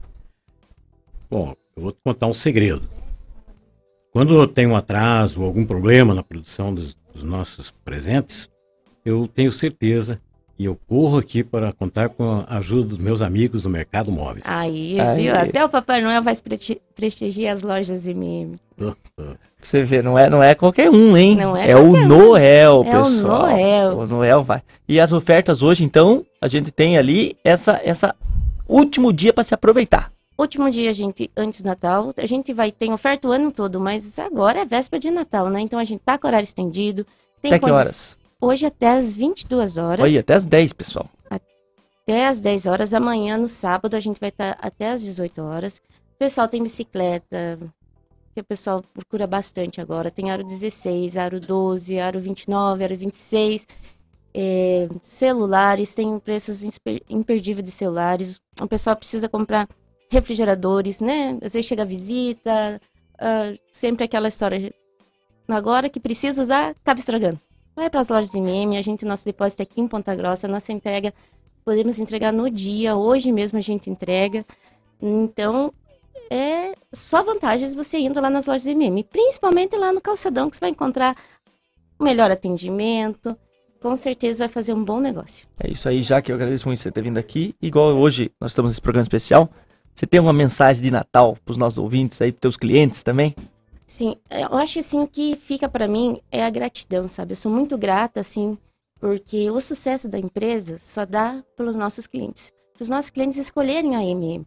Então, assim, eu sou muito feliz e muito grata por a gente ter feito sucesso esse ano, né? A gente trabalha com metas, a gente conquistou nossas metas, assim, a gente agradece muito os nossos clientes. Eu acho que a palavra que fica é a gratidão que eu tenho por todos, né? Principalmente o carinho que a gente recebe dos nossos clientes prestigiando a nossa loja.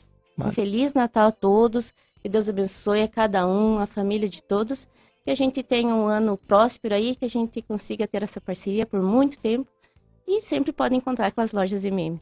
Muito obrigado, viu, Jaque, pela tua gentileza. Você é uma pessoa sempre alto astral, chega aqui, a gente consegue Obrigada. conversar. Muito bacana, o pessoal elogiando aqui. E eu vou te desejar um Feliz Natal também. E se você me falou que você estava com compromisso, estava apressado, vou deixar que você vá, mas é, eu já vou convidar aquela criançada toda. Isso, hoje pra- tá pra- cheio, tá? pra vir na roda aí. festa. Muito Bom. obrigado, viu, Jaque? Um ótimo dia a todos. Beleza. Como é que tá, professora? Tudo bem? Tudo bem. Então agora nós vamos conversar, professor. E Vamos com, lá. com os alunos da senhora aí. Já que tem, ó, nós temos dois microfones aqui, vocês dão uma dividida aí. Porque aqui nós temos, temos bastante gente. Oi. Professora, me explica por que, que nós estamos cheios de criançada aqui hoje. Porque estamos Então. com fome. Ah, como é que é teu nome aí? Eu, é, Fernando. Fernando. Então, então deixa a professora falar aí, Fernando. Ô louco. Então vamos lá, né? Essas aqui são minhas estrelas literárias, né? Eles participaram num projeto esse ano, a gente escreveu alguns livrinhos. É, costumamos trabalhar assim, né, com, com a ideia de metodologia de projetos, onde os alunos fazem a prática de redação deles, produzindo um produto para o final do ano. E esse ano eles se esforçaram bastante, conseguiram produzir aí seus livros autorais. Cada um fez o seu, cada um contou sua história, ilustrou. É, e aí estamos aqui com algumas dessas estrelas literárias. Fizemos nosso lançamento no dia 19. Os pais estavam lá prestigiando o evento.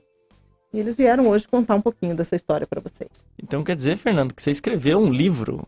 É isso? E como é que é o nome do teu livro, Fernando? Tuti e Fernando Não. numa aventura Ah, é- É intergaláctica. que o Fernando, ele tá com fome e o Papai Noel deu umas balas aqui pro Fernando.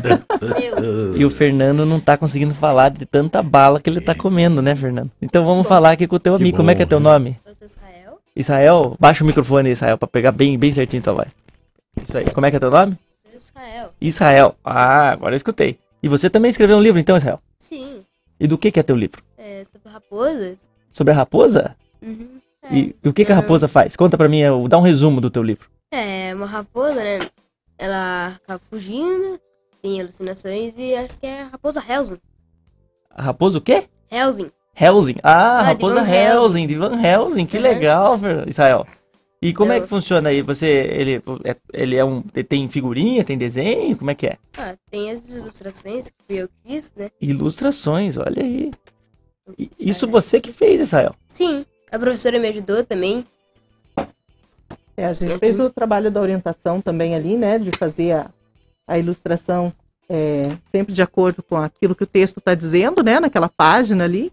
E aí eles foram ilustrando, incluindo os elementos ali da, visuais, né? Na narrativa deles.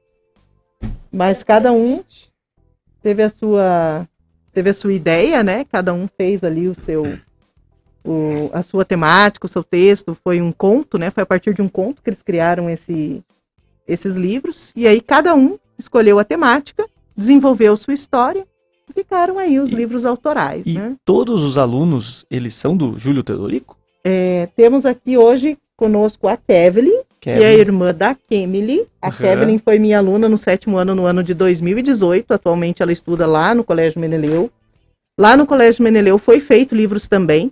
Eu tenho uma colega que trabalha comigo, a professora Ângela, maravilhosa, parcerona, que também trabalhou com esses, com esses livros. E como ela tem as, os dois colégios, né, as duas escolas, atua ali no Júlio Teodorico, produziu com a turma dela ali no Júlio Teodorico, e levou o projeto também lá para o Meneleu, nas turmas que ela tem lá. Então, juntando essa criançada das duas escolas, foram 180 livros produzidos. 180 Todos livros. autorais, cada um fez a sua história. No- e, e como que nasce esse projeto? Ele, ele é, ele é uma, uma iniciativa das professoras? Então, a gente sempre trabalha. A, Ke- a Kevin até trouxe para mostrar o trabalho que a gente fez em 2018 chegar na aí, turma Kevin, dela, pode chegar aí. né? Que partindo assim, né, desse pressuposto de que a, de que o trabalho tem que ser significativo, né? É, a redação para eles até se familiarizarem mais com o texto, terem mais interesse, né, em produzir. é, a gente faz sempre dessa forma, né? Tentando criar um produto para que eles realmente ponham em prática e compartilhem esses textos, né? Então, esse trabalho aqui foi desenvolvido com a turminha do sétimo E em 2018. Foi um, a escolha deles também de trabalhar com a mitologia grega. A gente criou um álbum, né? Um álbum ilustrado que traz ali a, a narrativa dos mitos, das Que que figuras Noel? mitológicas. Muito bonito. É, Vai levar lá também pros todo doentes? um, Muito um trabalho de doentes. pesquisa feita por eles. Não são imagens, né? Não são ilustrações autorais, mas a pesquisa de imagem foi feita Sim. pelos alunos também. Os textos são autorais. E aí, para esse ano, a gente fez o livro aqui a partir dos contos, né? Então, surgiu com a ideia, inclusive, que a, a professora Ângela teve contato com essa plataforma, Estante Mágica, e aí trouxe a ideia, né? Que tal se a gente fizer esses livrinhos aqui com os alunos? Vai ser bem bacana, vai ser bem legal. E aí a gente começou a desenvolver, né? Fomos trabalhando a questão dos gêneros textuais, feito todo, toda a leitura de repertório antes, a partir do, do gênero conto. Eu tava pesquisando, a senhora me mandou também um texto, Aham, e o Israel ele fez ali a Raposa Helsing, que é Isso. referência a Van Helsing. isso, E eu vi que alguns alunos eles começaram no, na- no gênero de terror. isso. Como é- como é que foi essa- essa escalada de, aí? de, de terror. É porque quando a gente estava estudando o gênero conto, né, nós vamos ter ali algumas subclassificações, né? Nós vamos ter os contos de mistério, nós vamos ter os contos maravilhosos, vamos ter os contos de terror, né? É, e para eles chegarem nesse ponto, né, de escreverem um texto que, que já tem ali todas as características, né, que, que esteja enquadrado ali, respeitando todos os elementos narrativos que precisam ter, a gente fez muito estudo de personagem, cenário, narrador e etc, né? E para pôr isso em prática, eles foram produzindo textos. Então, conforme a gente ia estudando os subgêneros, a gente foi trabalhando com, com o texto é, maravilhoso, né? Eles produziram, fizeram até uma escrita colaborativa ali, escreveram em grupos, é, história de conto maravilhoso. Depois eles fizeram uma produção de conto de terror, né? Que aí eles escolheram trabalhar, quando a gente foi trabalhar a temática do, do fantástico, eles resolveram trazer para esse tema do terror, escreveram suas histórias de terror também.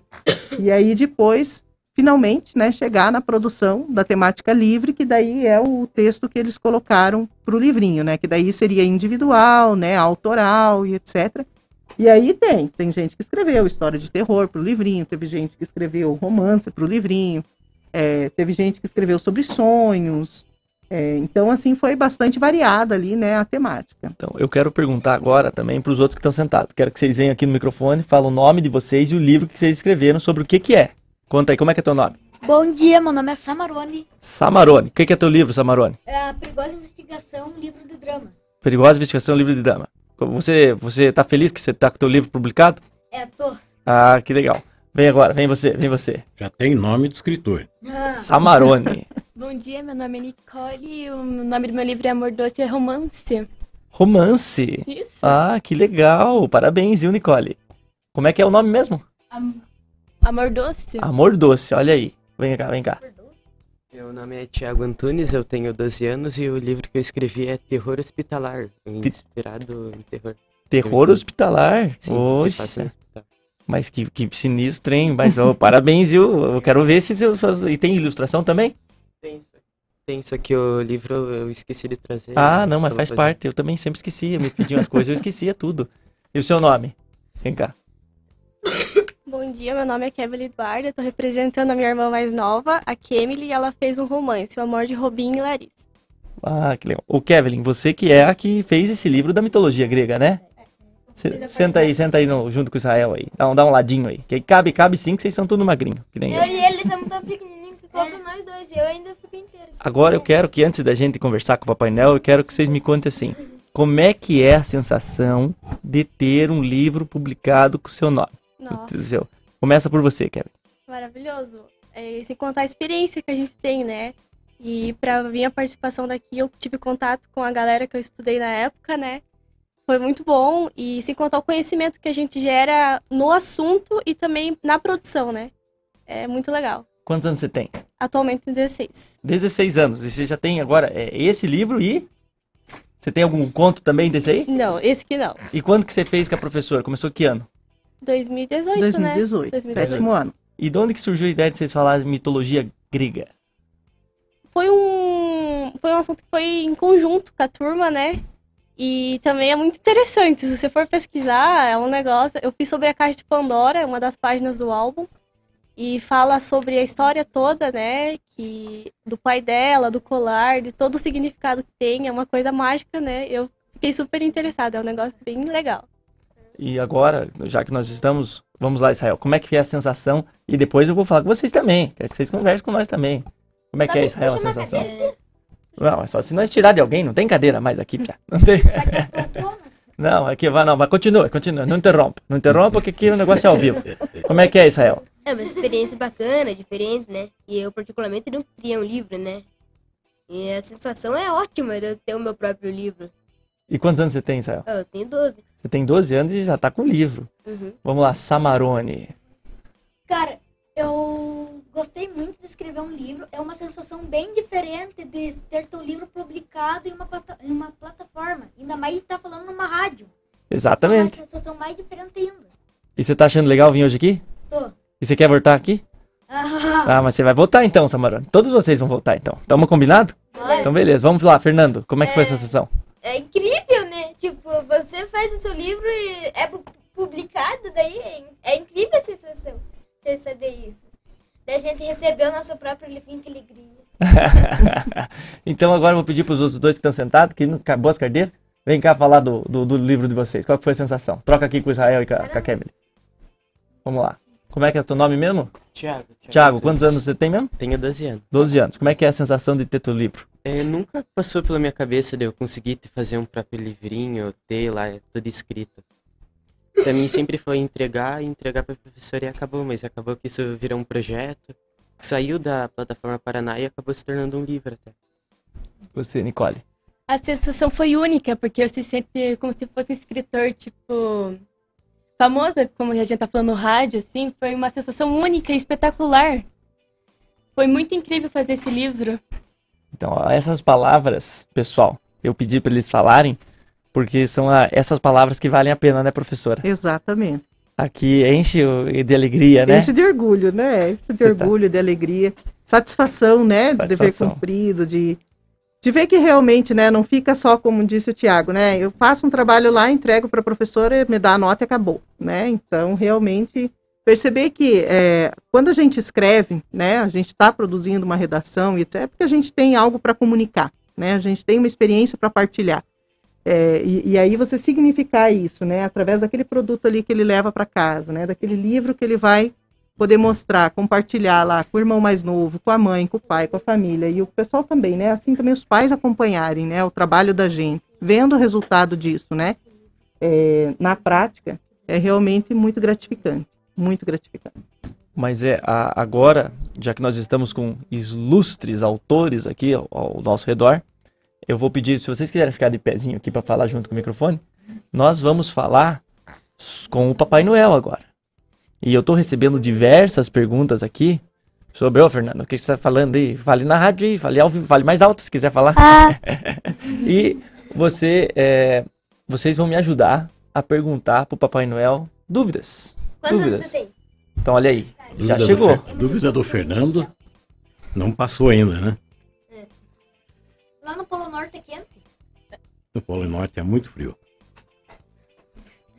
Papai Noel começou a contar pelos natais e tal, mas parou de contar depois dos mil anos. Olha aí, mais de mil anos. Pois é, né?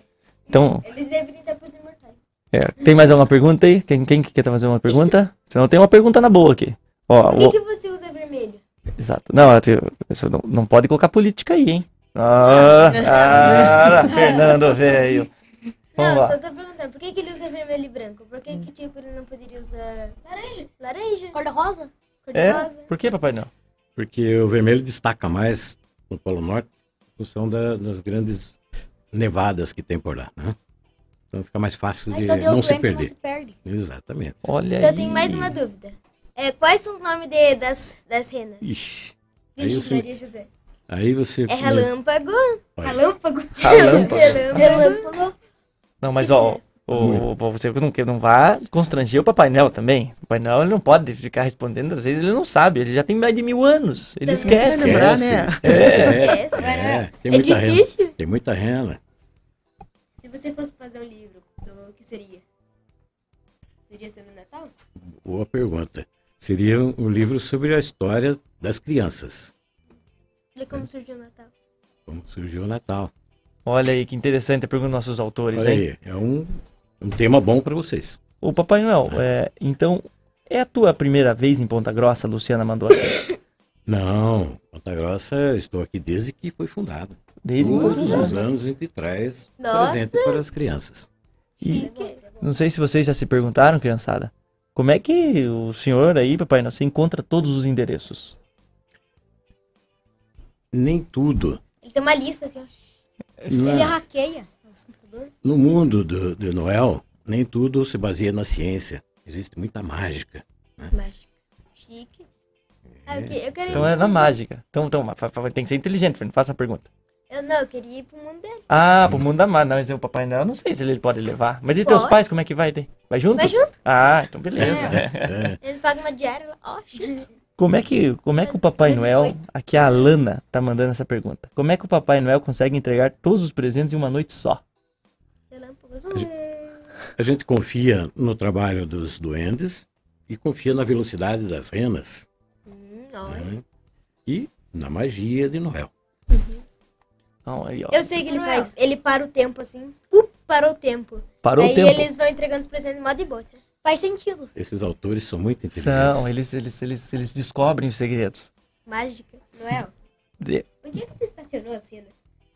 As renas a gente estaciona nas nuvens. Nas nuvens. Nas Ó. nuvens, nas- olha só, eles estão tão afiados. Isso aí, isso aí, vamos perguntar. Papai Noel, você sabe o gosto das nuvens? Gosto das nuvens. É que ele faz todo dia, né? É, deve Todo comer alguma nuvem, né? Uma vez por ano. A, a, a água, as nuvens têm o gosto da água. Ó, chique. Água milanesa. Água milanesa. Como que Então, então vamos dar, olha aqui, ó. O, o, o Diogo perguntou: depois desse Natal, o Papai Noel ele vai tirar umas férias? Papai Noel descansa um pouco, mas bem pouquinho, depois do Natal. Mas já começa, no início Começa do ano, já preparar os presentes para. Porque é muita gente no mundo todo, muita criança, né? E uma outra coisa que o, o Luiz perguntou: onde que nós podemos ir e em que horário para visitar o senhor aqui em Ponta Grossa?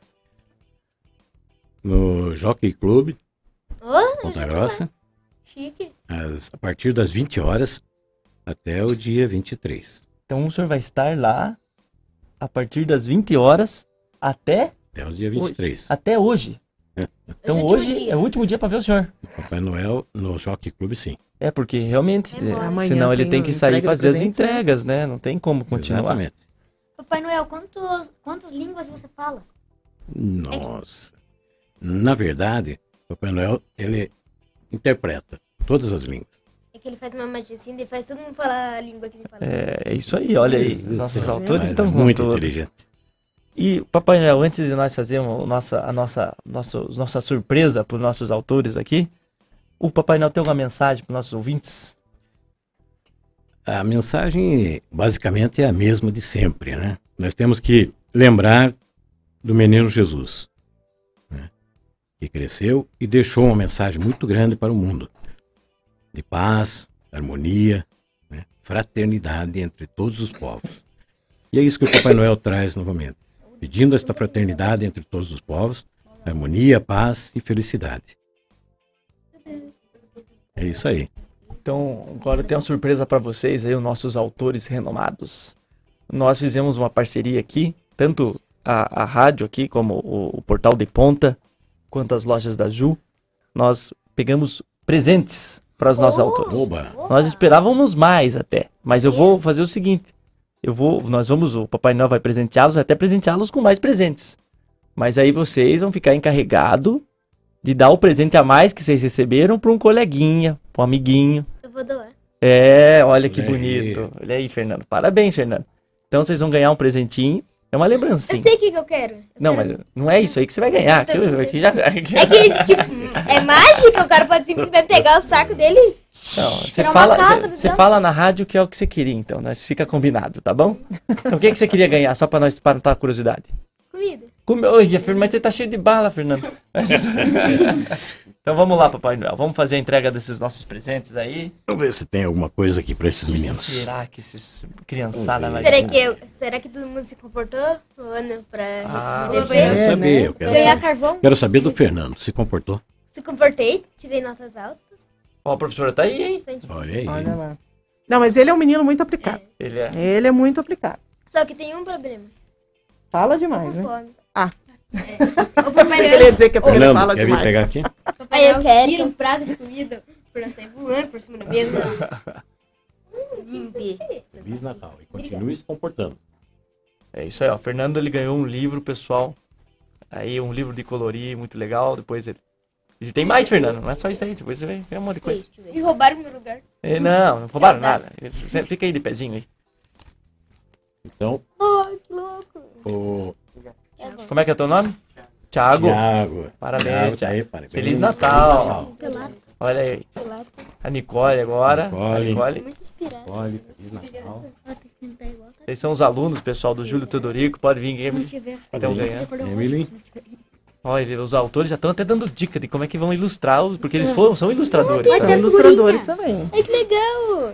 Olha, tão pirado. Tão bonequinho. Eles estão. Como é que ele vai vestir a camisa? E é isso aí, o Papai Noel ele vai fazendo aqui a entrega para os nossos autores. Nós vamos é, agora se despedir do Papai Noel. Eu quero que vocês dêem um tchau pro nosso Papai Noel aqui. Tchau. Tchau, é o tchau Tchau. animado aqui do pessoal. E o Papai Noel hoje vai ficar até somente hoje no Jockey Club. Espera aqui, espera aqui. Bora agora? É, e nós vamos para um rápido intervalo enquanto tá essa confusão instaurada aqui. Tem E é isso aí, vamos botar ordem nessa casa. Lagoa Light, Lagoa Light, Lagoa Dourada FM. E é isso aí. Agora nós conseguimos dar os presentes para as crianças. O Papai Noel já está indo para o seu trenó e ele vai estar no Jockey Club. Eu quero agradecer ao Irã que proporcionou essa festa aqui hoje e nós vamos continuando esse programa especial. E agora nós, né, ninguém mais, ninguém menos. Pra mim não sobrou presente, né, Via? É, não. Ô, nem um presentinho aí, né? Pior Não, tô que- brincando. Pior que eu trouxe um monte de presente, falaram pra mim que ia vir 15 crianças.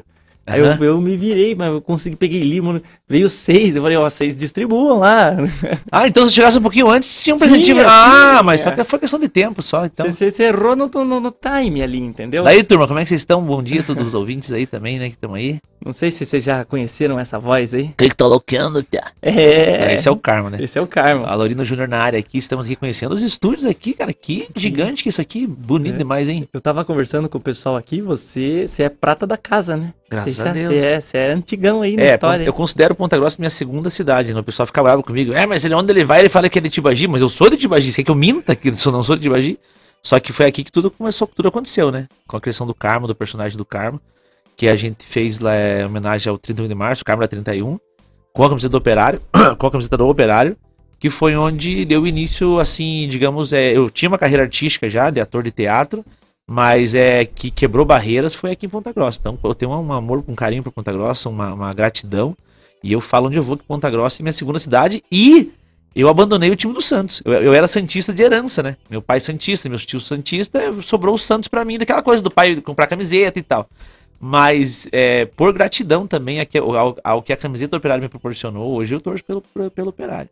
Hoje você, você- Eu tava vendo aí, eu tava vendo que você foi. Eu lembro que você foi no Faustão lá com a camisa do operário. E deu trabalho. Falei, tá no, no podcast do É. Estouco lá que.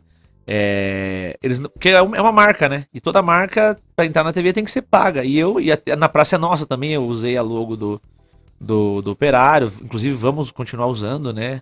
com permissão deles lá.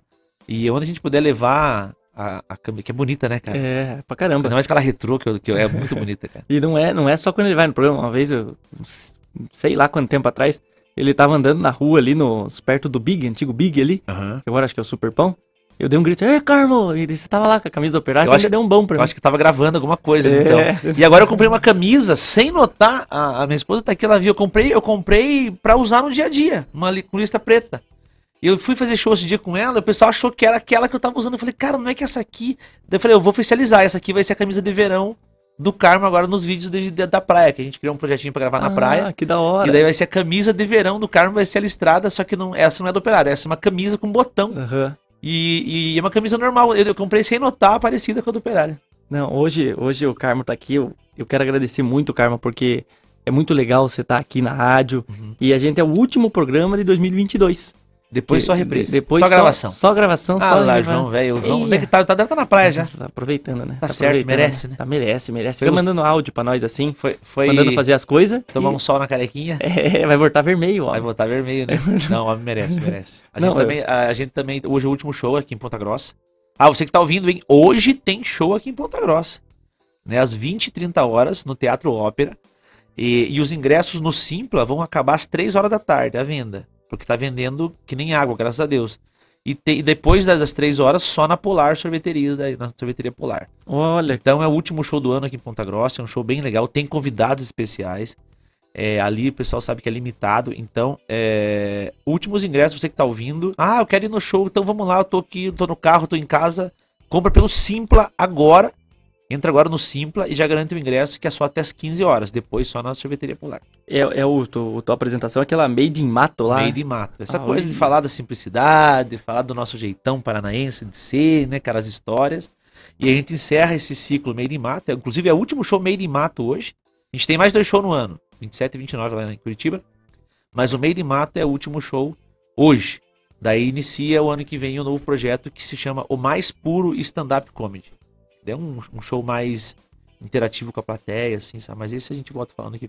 Quando eu, eu tava na escola lá, eu não achava que você. Eu achava que você era de Ponta Grossa mesmo. Não achava Sim. que você era de Tibagi. Fui Sim. descobrir depois. Que... Não, a galera acredita, porque eu, eu criei o personagem Carmo, o Carmo, inicialmente Carmo da 31. Eu, eu Aham. criava aquelas histórias, a Saveiro, a, a, meu a Fiorino do tio Xereba.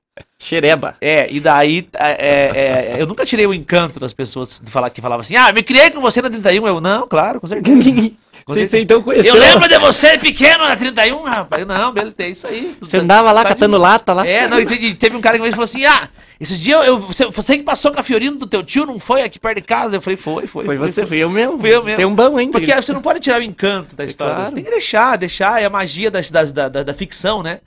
É, mas hoje, onde, hoje eu, já tá claro em todos os podcasts que eu vou, mas é que, é que eu, sou, eu sou nascido e criado lá em Tibagi, que é do lado. Tibagi é região metropolitana de Ponta Grossa. É co-irmã. Né? Eu fiz faculdade aqui morando em Tibagi. Eu estudei, eu morei em Tibagi minha vida inteira, a gente vinha de van toda noite. Você é formado em publicidade. Publicidade. Eu e minha esposa, cara toda, é noite, toda noite, vinha pra cá de van pra estudar aqui. Ali, aí tudo aconteceu. Então, as pessoas me considerando ou não, eu me considero pra- praticamente um Ponta Grossense. Não, mas é, essa, essa. Eu lembro que eu, lá em casa, o que era o, o sucesso, além do Carmo, era a Lourdes, né? Também. Que a Lourdes é, A Lourdes é, foi- é a minha mãe pura, aquela mulher. Eu falo que a Lourdes é a mãe brasileira, né, cara? Tem um pouco de tudo, toda mãe tá ali na Lourdes, né, cara? Menina do céu, mãe desgostosa. A, a mesma também que é desgostosa é, é trabalhadeira, trabalha, olha, a mulher que acorda cedo.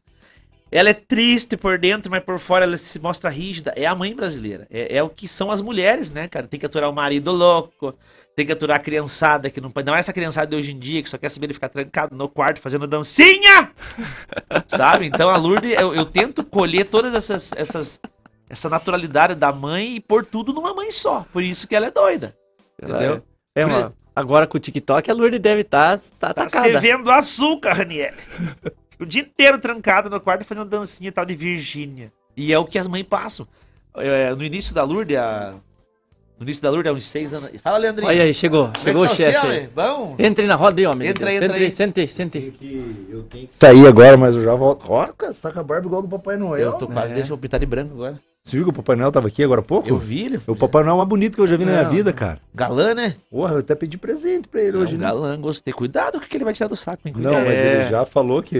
É mesmo? Não, aqui, ó, Pode- toma. Menino, você não dizer que não ganhou nada, tome uma bala Não se do Papai comportou. Noel. Dei uma bala lá. Olha, essa Não é se da comportou. Ô, da hora aqui tem. Toda a estrutura, eu não tinha conhecido aqui. Bom, não. Lagoa, né, ah, você velho? tá louco, filho. Os caras são de primeira Os aí. caras tão bom, né? Tão Os bom. Tão bom, né? Eu tô aqui me abusando, não sei como é que eu tô aqui ainda. Eu não sei como é que não me tocaram, Só os na verdade. O problema de nós tá aqui é a câmera, né? Que estamos feios. Ah, semana, essa Põe a semana câmera no eles Leandro aí, estavam discutindo. Não, já tô vazando já, gente. Só, um, só vim dar um beijo na.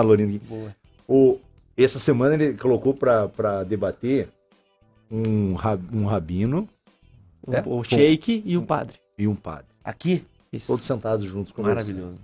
Muito bom. Legal, né? essa, é, É que- essa, essa é a ideia. É que eu peguei e daí o João falou assim, ó, Pezão, você vai ficar essa semana aí. Eu, uia, que louco esse João, né? Me sortou mesmo, né? Mas aí que é bom, cara. Aí eu falei assim, eu vou fazer, vou fazer o que eu puder, eu vou fazer aí, eu vou trazer todo mundo. Mas você sabe que esses debates estão muito em alta, né? É, não, é Hoje porque tem- tá muito, tá muito demais, tá, tá, tá muito politizado, tá- não dá pra falar nada, né? Sim. Porque você machuca alguém, não sei o que. Eu falei, ó, então vamos falar, mas vamos falar com três religiões diferentes que vai fazer união.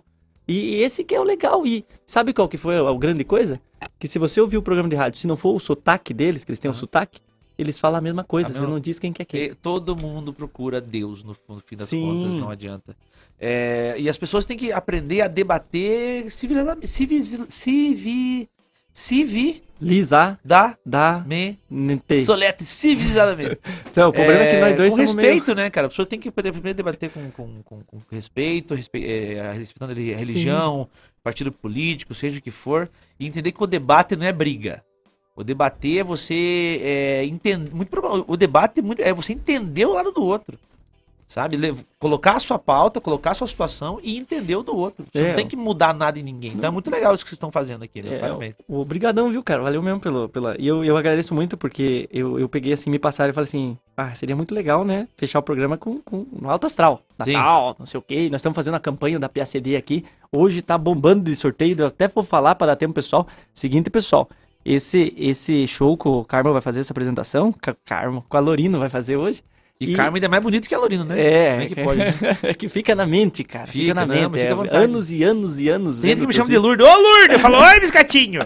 Não tem, a galera, é o carinho da galera pela gente. né, É demais, porque faz parte da nossa vida. É, né? só, eu só, só carimbo o Alorino porque a gente tem que se diferenciar no Sim, show e essas sim, coisas sim. e tal. Senão, mas pode, fica à vontade. Então os caras já chegam dando tapa nas costas já. Já, porque o Carmo ele é louco, né? O Carmo Carmo, é é louco. ignorante, bebe que nem um cachorro e tal. E o povo que acha que de fato eu sou o Carmo, ah, ele é o Carmo, chega batendo. Ah, Carmo louco, bebe um gole aí. Eu falo, não, calma, peraí que eu tô trabalhando. Seguinte, mande o Pix ali pra pix.apacd.org.br e você vai estar concorrendo também a um par de ingressos no show do Carmo hoje. Boa. Então mande lá, nós estamos. Só manda o comprovante aqui pra rádio no 3025 2000 nos grupos do WhatsApp.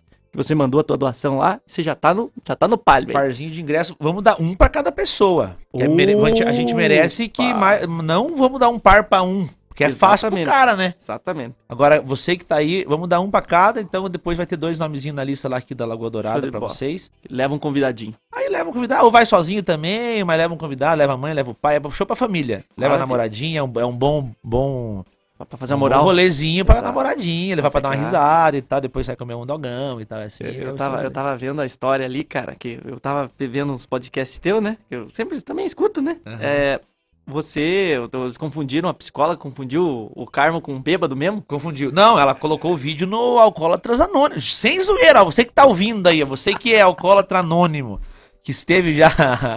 É que tem um alcoólatra conhecido, É. todo mundo sabe que daí. Esse é famoso. É, esse, esse cai pelas ruas. É, esse tá em evidência. Mas o que aconteceu? Teve o encontro do, do Alcoólatras Anônimos, né?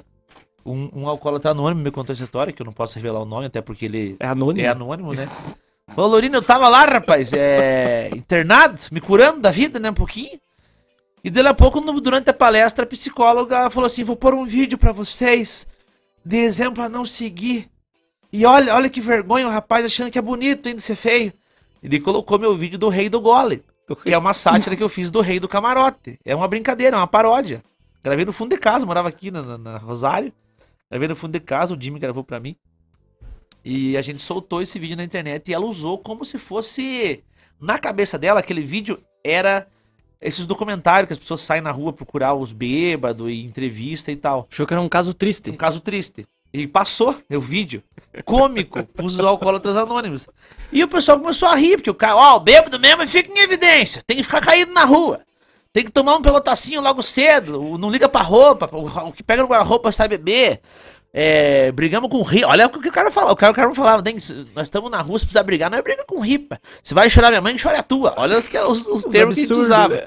E ela colocou na, na, na, na TV mostrando e os caras começaram a rir. Os caras começaram a se divertir com o vídeo. e disse que ela ficou doida. Ela ficou ela falou assim: ah, pera aí, ela pausava. Então vocês acham bonito, então? Estão rindo e não é piadinha, é uma coisa séria. E daí os pessoal segurava a risada e terminou o vídeo. Daí ele falou, cara, ela, ela, ela ficou brava com a gente, a gente ter se divertido em vez de tomar exemplo, que não pode seguir. Mas ninguém falou pra ela, não, é um humorista não. contando, fazendo uma sátira, uma piada. E ela achou que, que era de fato. E depois de ter esse alcoólatra anônimo até saiu, saiu curado.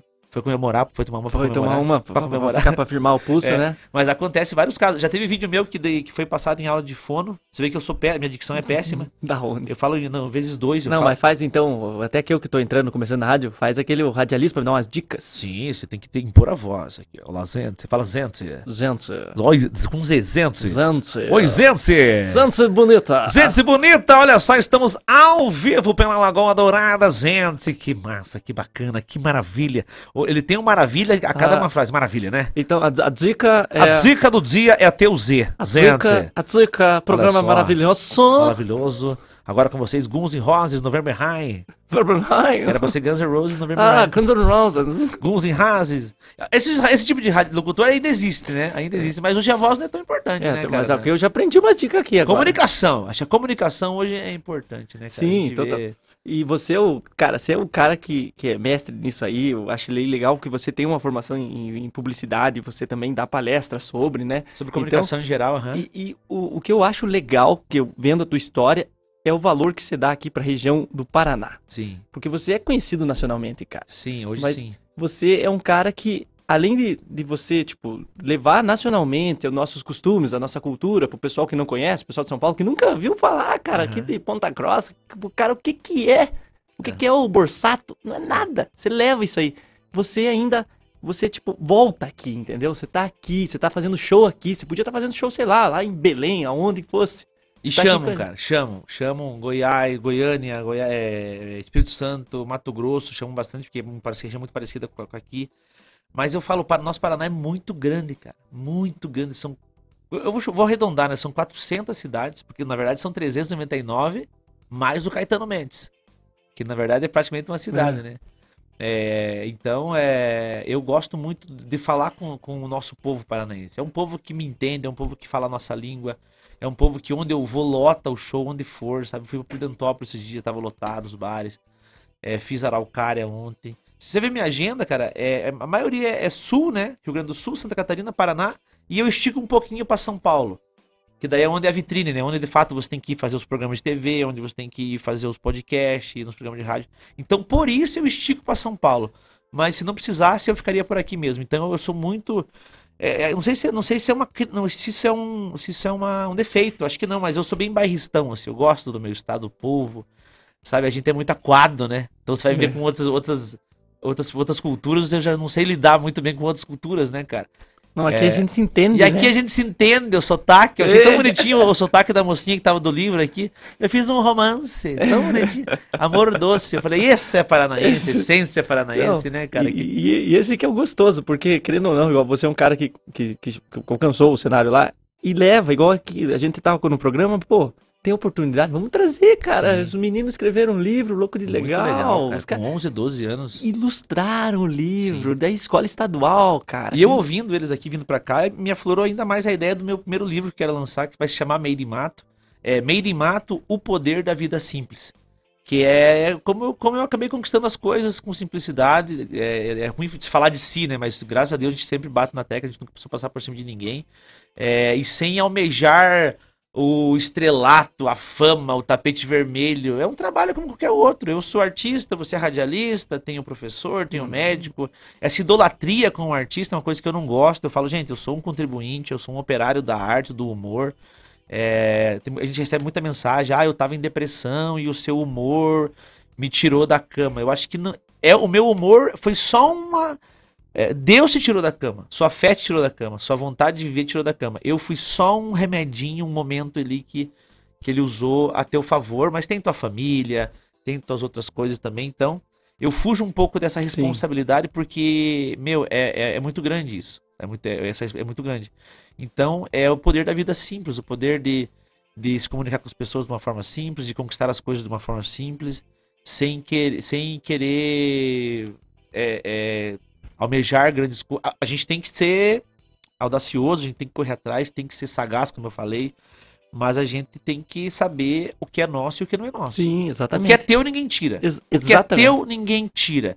Agora, se você precisa é, esquecer da tua família, da tua essência, pra você ser alguém na vida, aí tá errado? Eu- uma vez me perguntaram, ah, o que que, que, que é mais importante pra você? E aí eu fiquei, mas o que, que é mais importante, o que é mais importante? Daí eu falei, ah, trabalhar bem. Aham. Depois falou uma moça lá, Janaína, que da Hipermix. Aham. Não esqueço disso. Falou, é tua família, seu Tongo. Família. É tua família, porque sem ele você não é nada. Exatamente. E é isso mesmo, aconteceu um monte de coisa na minha vida, assim, e, e acabou que eu vim pra esse programa aqui, não foi pelo meu, pelo assim, porque eu tinha uma indicação, porque não sei o quê, Aham. que tinha umas costas quentes. Sim, sim. Foi, não, eu, nem eu acredito. Entendeu? Como que foi acontecendo? Mas é, é, e como que foi parar no, no apre- no apresentador do, da Rede Massa? Como com o Alurininho lá de Tibagi, lá é o Bila, né? Bila. Como que o Bila lá de Tibagi hoje foi virar apresentador estadual da Rede Massa? A gente não sabe, cara. A gente não sabe. É, é, é predestinado, cara. É muito doido. Quando eu criei o Karma, pra você ver, o meu e-mail é, até hoje é relacionado a Ponta Grossa. Porque eu, para mim, tava ótimo. É, trabalhando com comunicação aqui em Ponta Grossa. Tanto que fiz parte da, da, da nossa co-irmã Rádio T por muito tempo. E pra mim tava sensacional. Sabe, tipo, é. é... Tá bom, tá, tá aqui, que Exato. legal eu fui me comunicar com a maior, a maior rede Nossa. de rádio do estado e tudo, né, cara? E de repente as portas vão se abrindo. Ah, ou surge uma oportunidade para agora pra você ir pra capital fazer um programa de TV. Eu saio do rádio e vou pra TV. Eu sempre gostei da, da, da- Uhum. da câmera, do palco, né? Então é, a gente não espera, cara. O que é, como eu falo, o que é pra nós é nosso e às vezes você se, você se pega. Esse dia mesmo eu até me emocionei, eu me peguei sentado do lado do Carlos Alberto de Nóbrega. Caraca, hein? Que É legal. um programa que eu assistia com o Tô de Olho no Senhor, Batoré. Ô, para, ô! Assistia com a minha família. E aí, você acha que quando eu assistia com a minha família lá atrás, eu, eu imaginava sentado naquele banco? Nunca na minha vida. Exatamente. Mas de repente eu me pego ali com uma facilidade. Aspas, as pessoas acham que é facilidade. Facilidade hoje do, da- de uma trajetória. De uma história que foi construída desde lá de Tibagi, do programa do Histeria que nós fazia, que é a peça, de, no- de 2004. 2004. 2014, 10 anos. Quase 20 anos depois. Quase 20 anos depois de uma construção que eu fui sentado ao lado do Carlos Alberto de Nóbrega. Então a vida ela é justa. A vida não tem nada de mão beijada Muito trabalho. se você sobe rápido, você cai rápido. Entendeu? Então é, é, é uma. Foram 20 anos. E as pessoas. Ah, aqui, essa- é rabudo! Nasceu Rabudo. fiote virado pra lua, lá, tá sentado lá, mas não vê os BO, entendeu, cara? Esse é o problema. Mas a gente não se importa, a gente sabe da nossa verdade, a gente sabe da nossa essência, a gente sabe da nossa conexão com, conexão com Deus, com a família, Sim. com a nossa luta. Então a gente escuta essas coisas, mas, viu? Fala com a minha mão. Exatamente. Agora, pra nós encerrar, o Rodrigão tá querendo expulsar nós aqui. Que isso, Rodrigo? Tô o cara aqui, rapaz. Umas 10 horas, Tem 10 três minutinhos. 3 minutinhos, a gente já, já encerra. Como- Como é que é a dica, então, pra mim, pra mim aprender como é que fala direito? Falar a hora duas vezes. De- é, e você, é, rádio você não fala 10h58, é duas para as 11. Você, tem que Ah. falar, você tem que falar o que tá chegando. Pro cara é verdade? pensar, pro cara pensar. É, é aqui ó, ó, ó, eu vi que você, aquela hora você, a moça vai até as 22 horas. Você, é, até as 10 ela. "Ah", Deu uma pensadinha, né, pensadinha? 22 é 22, 10 é 10. 10 é 10. Não é a MPM? Então no rádio, ó, mais uma dica aí, mais uma dica. Você não fala o horário crescente, é o que tá pra chegar. Ó, duas para as 11 já, daqui a pouquinho tem o novo próximo programa aí, fica ligadinho. É isso aí. Eu quero pedir, que nem eu tô pedindo pra todo mundo aqui. É, você consegue dar uma mensagem de Natal pros nossos ouvintes e Feliz Ano Novo pra turmada? Eu acho que sim, cara. É, na verdade, é, cada um tem a sua- o seu espírito natalino, né? Tem o farreador, tem o que é mais família, tem o que não liga pra nada, tem o que. Ah, eu não ligo, eu durmo cedo. Sabe? Não tem, eu durmo cedo. Eu não, não gosto do amigo secreto. Mas acho que o principal do Natal é a família. Eu me conectei muito mais com a minha família em, em- em pós-pandemia, né? É, e a gente aprende a ver o valor realmente da família, do espírito natalino que é, que é Jesus Cristo mesmo, que é a nossa maior. Esse sim é um ídolo. Esse sim é, esse é o cara, entendeu? É, essa conexão espiritual individual de cada um com a família e com Jesus Cristo. Acho que parem e pensem que sem isso não somos nada. Não é igual a moça do TikTok perguntaram pra ela, Deus, "Ah, você viu, Ciro? Não cheguei a ver. A moça TikToker, Deus pra você dela, não sei, perdão. E TikTok, minha vida! Não, gente, outra coisa, relaxa, relaxa que isso. O, o árabe falou ali, o Sheik, o árabe. O Sheik pegou e falou assim: se você ama o teu celular, você vai passar o teu pós-vida com o teu celular. Aham. Se você ama o teu carro, você vai passar o pós-vida com esse carro. Exato. Então, olhe e perceba o que, que você ama. O que, que você tá gastando a tua energia aí. Exatamente. Então, foi muito, foi muito legal. Posso cara. dar um recadinho finalzinho Sim, para claro, finalizar? Claro. Então, galera, hoje, hoje, hoje, Teatro Ópera, últimos ingressos no Simpla até as 15 horas. Você que tá ouvindo, para o que está fazendo agora, entra no Simpla e já compra seu ingresso. Ou depois das 15, das 15 horas, só na Polar Sorveteria. E a gente tem dois, dois dos nomes aqui, já ganharam, tem o Já, já sorteio tá já. Já tá Boa. na mão. Então, obrigado vocês pelo espaço. Agradecer o João, toda a equipe, uma galera, tudo amigo meu, Tocha, o Edu, a galera, vocês agora, pô, meu, que da hora, que da hora, o Jefferson, uma galera mesmo que eu adoro mesmo. Quero, não quero esquecer nomes, né, aqui, mas quero voltar com uma galera. De repente, ano que vem a gente volta com uma mesona grande pra gente fazer uma Pô, bagunça, né? Seria da hora. Um abraço a todos vocês e valeu mais uma vez. Eu que te agradeço. Vamos fazer o sorteião aqui antes que o. Bora, quem que levou? Olha, quem levou o teu? Fazer o teu primeiro? Faz, faz o meu. Então, beleza, então. O Japa tá louco aqui. Ingressos do Carmo aqui pro Teatro Ópera às 8h30. O primeiro par para levar um convidadinho, né? Foi a Regina, 4627. A Regina ganhou um, né? Ganhou um? Um. Isso. E o Marcelo levou 4007. Marcelo, 4007, você ganhou também um. Boa, isso aí. E Aí, você que quer ingresso, entra no Simpla agora ou Polar Sorveterias. É isso aí. Parabéns aí pra vocês. E agora vamos fazer o resto, porque aqui é um show de prêmios, rapaz. Tá certo, e... Olha aí. Eu não sei se você quer fazer o show de prêmios. É, é o amarelo é o nome e o verde é o, o telefone final. Isso, quem ganhou o espremedor, é isso? Espremedor de frutas MM. Olha só, olha.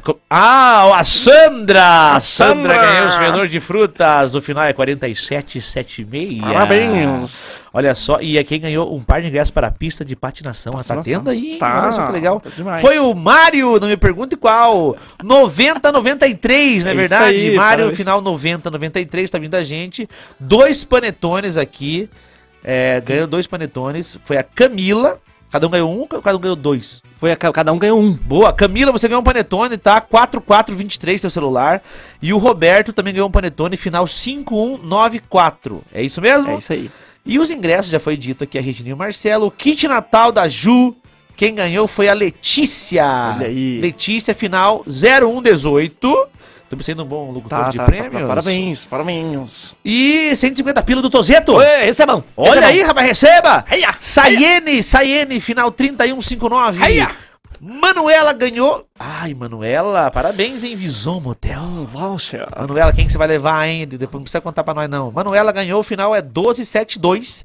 E também 100 pila em compras no GGPEL. Esse é 100 pila mais 100 pila. São duas pessoas, cada um ganha 100 pila. Boa, então o Cássio ganhou 100 pila, final 4872. E também a Andréia final 0502. Show de bola, hein? É isso aí, Aí, ó. ó, se a Manuela estiver solteira, manda mensagem pra Manuela, pessoal, aí, ó. Não vai sozinha, não. Vai sozinha. É isso aí, muito obrigado, pessoal. Carmo, feliz pra tamo nós junto. aí. Valeu, valeu, Japa, tamo junto. Manda é um nóis. tchau pra turma aí. Tchau, galerinha! Fiquem ligados aqui na Lagoa Dourada e hoje tem show, não percam. As melhores músicas, a melhor programação. Lagoa